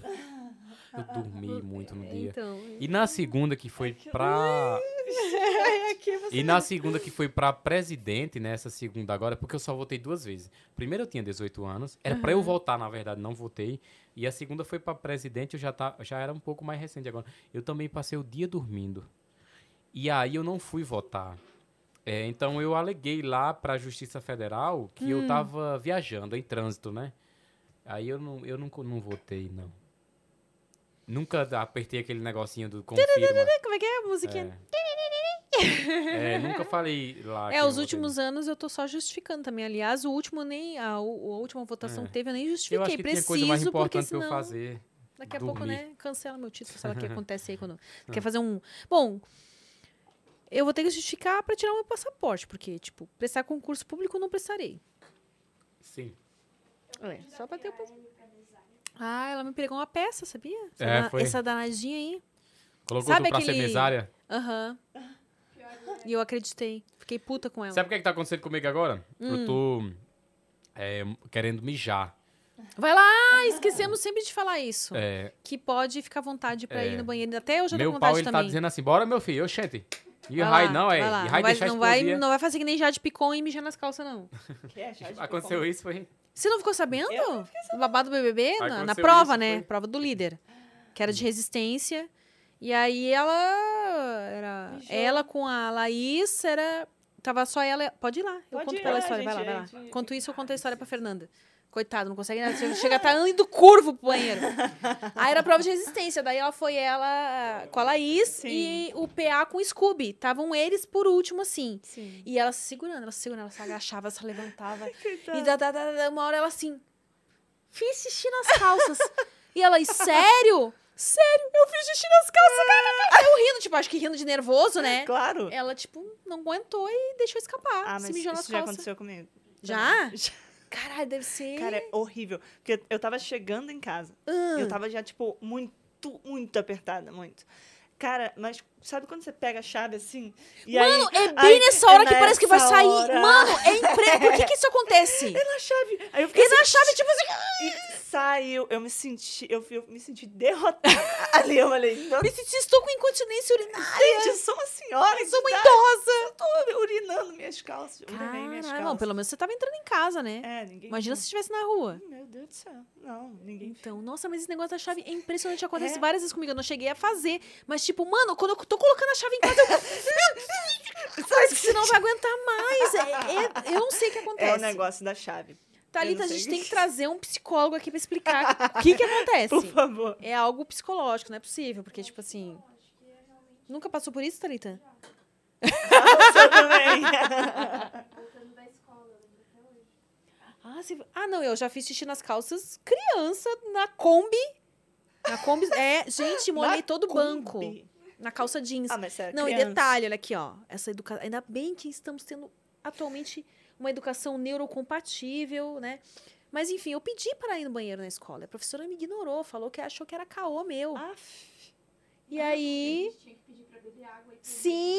É, tinha que pedir pra ir no banheiro. Aí na Kombi eu tava de calça jeans e fiz xixi nas calças. Acho que eu tinha uns Ah, você oito fez anos. sacanagem, então, já que Não, eu não aguentei, eu não Ah. aguentei. Eu tava voltando pra casa e saí eu com a pasta escolar, assim, tipo, tentando cobrir, morrendo de vergonha, né? Porque. Tadinha, É, tadinha. ó, O daí já fez xixi. nas né? calças. É, não, fazia muito quando eu era criança. aqui.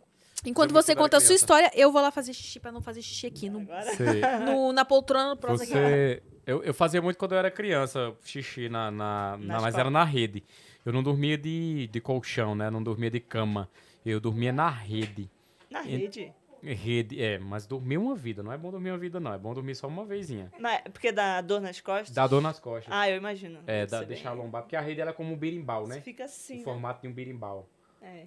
É, aí daí eu dormia na rede e acabava mijando, mijando o chão todinho. Mijando a rede e o chão, Não, o naturalmente. bom é que você não, não E mijava pai- um colchão, né? Você mijava direto no chão, que Era ótimo. direto no chão. Meu pai batia pra caramba. Meu pai me batia por conta daquilo. Era um horror. Ele, ele não É. gostava muito daquilo, não. Não, mas é só passar um paninho ali, Ah, gente. é, só é, Agora, não. se fosse um colchão, Na- tinha na que teoria- botar no sol e o caralho. É, não, na teoria era só passar um paninho, mas no, na, na- no meu pai não sei o que, é que ele via, de tão, De tão de tão desgraçado que era. desgraçado naquilo, que ele batia pra caramba porque aquilo, porque aquilo acontecia, né? Sim, era- não, mas aí você. se- um- Mas você dormiu doido. na, na rede durante muitos anos? Ou... Muitos anos, na minha infância, né? Ah, Naturalmente. na infância. Hoje eu só fico na rede durante 10 minutos pra Ah, brincar não, mesmo e fazer uma história. Dizer, gente, como eu amo rede. Eba, Mas olha eu aqui na aí- rede. Olha eu na rede. Faço dois stories. Digo, valeu, rede. Postou, valeu, beijo. Um abraço, tamo junto. Tchau pra quem namora e um beijo pra ficante. É isso. É, Mas ah, nada melhor do que um colchãozinho maneiro. Um colchão. Você já né? mijou num Colchão. Agora? Ah, Não, porque o nunca. meu, não sei porque o meu papo Ah, é não, mijo. teve até recente. Teve re- recente eu mijei num colchão, Colchão. mas Você já teve que botar ele no sol? foi um que ele... eu mijei num colchão. Eu não sei, eu mijei um colchão porque eu sonhei que eu tava mijando e acabei Ai, isso é horrível. ah, mijando mesmo, mas não era É nada, não era nada, não foi nada muito grave. Foi um pouquinho de mijo só. Quando eu percebi que eu tava mijando, eu falei, pô, para. Nossa, mas tem, às vezes, não sei se você tem, uns sonhos que são muito reais, que você levanta da cama e vai no banheiro. Não, E tem vai sonho que é muito real, pô. Eu, Aí eu você sonhei. vai fazer xixi e É. você tá sonhando ainda. É, Aí tá sonhando ainda. Tem sonho que é muito real. Sonhei esse dia beijando a Anitta, era real pra caralho. Só que se sonho delícia. mesmo. Ah, isso daí todo mundo quer, né? Todo mundo quer, né? O, é Até o... eu que sou hétero. Se a Anitta quiser testar me o beijar. beijo da Anitta. Se a Anitta tem que falar pra me beijar, eu vou A aceitar. Anitta deve ser maravilhosa, né? Como artista, É, assim. gente, não, até Como artista, como artista. Não, não sei, deve como artista. todo mundo sabe que ela é maravilhosa, Maravilhosa, agora, né? né? A Anitta deve ser uma figura, né? Eu só vi a Anitta de perto uma vez, fui no show dela assim, aí tava, fiquei Hum. observando ela, porque eu não vou nem pra curtir. Você acredita que tão performático que eu sou, que eu fico olhando a performance da pessoa, como que a pessoa se comporta? tipo- É, 24 horas nessa bobagem. Podia parar com isso. Fiquei olhando como que a Anitta passava a mensagem dela, assim, como que ela dançava, daqui a pouco ela parava. Aí ela falava, Oi, Petrolina! Falava assim, né? Tô muito feliz de estar aqui. É o show mais maravilhoso da minha vida. Eu digo, não é, Anitta. Você já foi em Floripa. Você já deu show pra 35 mil pessoas num lugar só. Já, já fez show até É, no puta que pariu. Ela fechou em Nova, Nova, York, é. né? Mas é cínica, né? Dissimulada, artista. Ah, são mentiras que você quer ouvir, né? Você, É, tem não, certas é o que- mentiras que... a gente quer ouvir. É o que o povo quer, né? O nome do programa, o que o povo quer. Que o povo quer. Aliás, quem estiver lançando programa em televisão ou em rádio, esse nome é bom, viu? O que o povo quer. O que o povo quer começa daqui a pouco, com tudo que o povo quer. o que será que o povo quer? Cidade pequena passa uns carros de som? Nossa! É massa. É hoje, no Rainitz Clube, Léo Magalhães. Whisky, um cigarro e o garçom enchendo o saco diz que vai fechar o bar. Léo Magalhães. É a partir das 22 horas, abertura dos portões. Ah, passa um carro na rua assim, Léo Magalhães de fundo. Do nada o cara bota um chão de avião também. Olha que foi no risca-faca. Os caras vendem ovo com chão de avião de fundo. Lá no Nordeste. É, os caras lá no Nordeste vendem vende ovo com guichando avião de fundo. Olha que foi no risca-faca que eu te conheço. É o carro do ovo passando na sua rua. Doze ovos. Da cara. É, os caras são malucos. Carro da água sanitária. Nossa, esse aí nunca passou. Aí eles metem geralmente não. umas cristãs. Como Zaqueu. E o cara de fundo. Água sanitária? Tá melhor. Quero. Caralho, o cara compra pela comoção divina.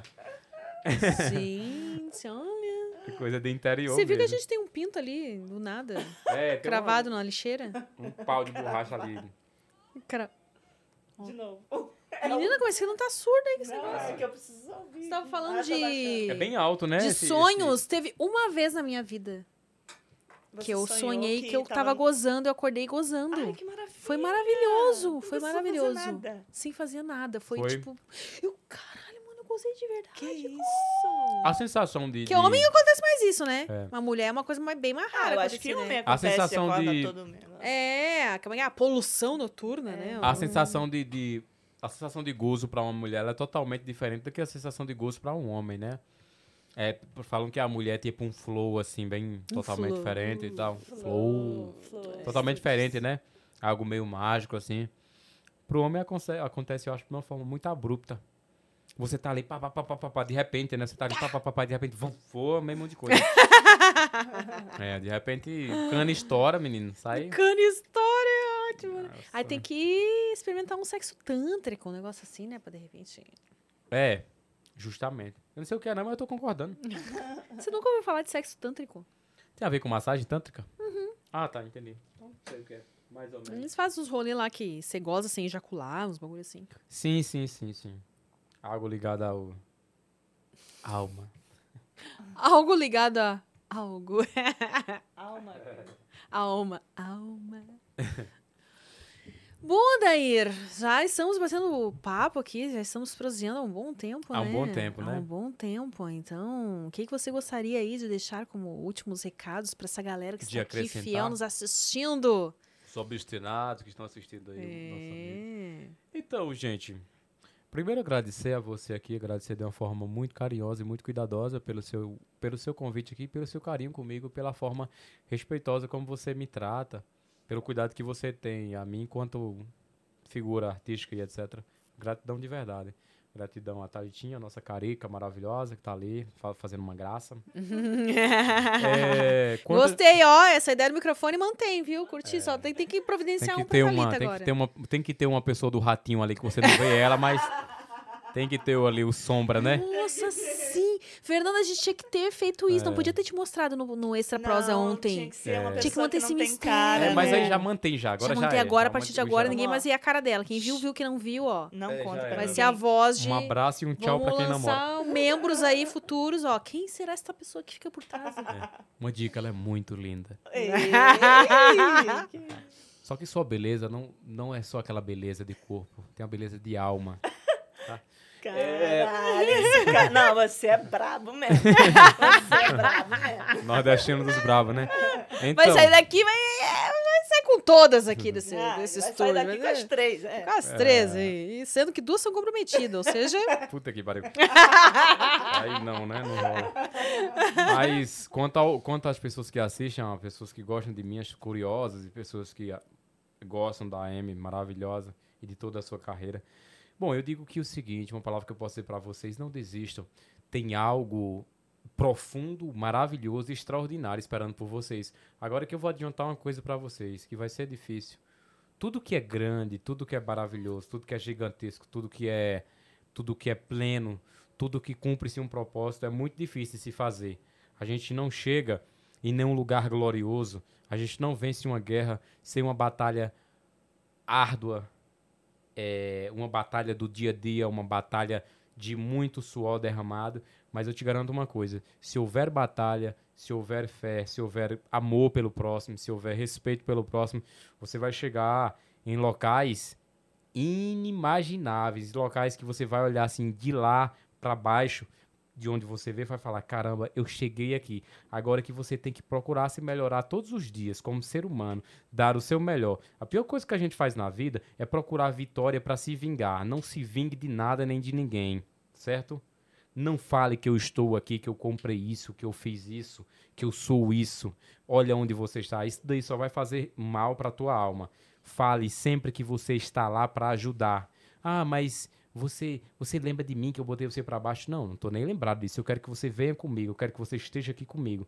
Você vai se fazer na Terra um ser humano diferente, um ser humano glorioso. E é isso que eu quero para todos vocês. Pessoas plenas e de propósitos cumpridos ao final da vida, que é isso que a gente tá para fazer aqui na Terra. Nossa! Muito Cara, é bom! muito foda. Agora, de verdade, eu adorei ah, te conhecer melhor. É, é muito bacana quando a gente vê alguém assim que nas redes é famoso por mostrar um lado ali que todo mundo gosta de ver, que é fácil de ser mostrado, digamos, entre aspas, né? Porque você tá ali levando riso pra galera e tal. Mas é muito bacana conhecer a história que tem por trás, né? Que essa pessoa é muito mais complexa do que ela mostra ali e tal. E a sua história de vida é muito interessante, de fato. Na verdade, está só no começo, né? Apesar de você ter, tra... como é que se diz? Trilhado um longo caminho, você tem muito pela frente ainda. Sim, muita coisa. E tenho certeza que você vai chegar mais longe ainda. Foi Amém. um prazer prosear aqui com você, te conhecer melhor. É isso aí. Obrigada por ter vindo aqui. Prazer nosso. E falei uma coisa pra você, não se iluda comigo, não. É um vagabundo. Ai, gente, eu Isso que tava eu te falei hoje à noite, eu falei por umas 10 aí nos últimos dias. Ai, gente. Não se iluda com essa bobagem. Ai, Tá bom? Então, eu vou encerrar o Prosa Guiada agora. Obrigada a você que assistiu até aqui. Hã? Parabéns, Thalita! Aê! Centésimo Thalita episódio do Prosa! Guiada! Ela merece! Ela merece! Ela merece! Olha, gente, vou falar aqui, a Thalitinha merece mesmo, porque eu que acompanho ela de perto aí ao longo desses meses, ela passou por trancos e barrancos e mesmo assim está aqui É. firme e forte. Então, É. Thalitinha, te amo. Você tá no meu Mas coração. ela passou Também por, te amo, por trancos e barrancos. Tá Mas aqui sabe- morrendo de dor de cabeça, tadinha. Tá tipo assim, com os olhinhos pequenininho, mas tá aqui.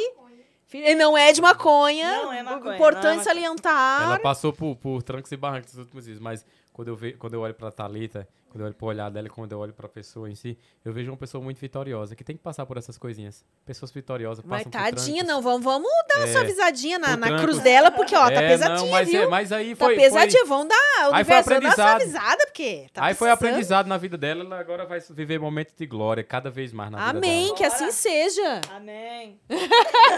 O nome do filme é A Vitória Está Chegando. Aí nasce uma criança.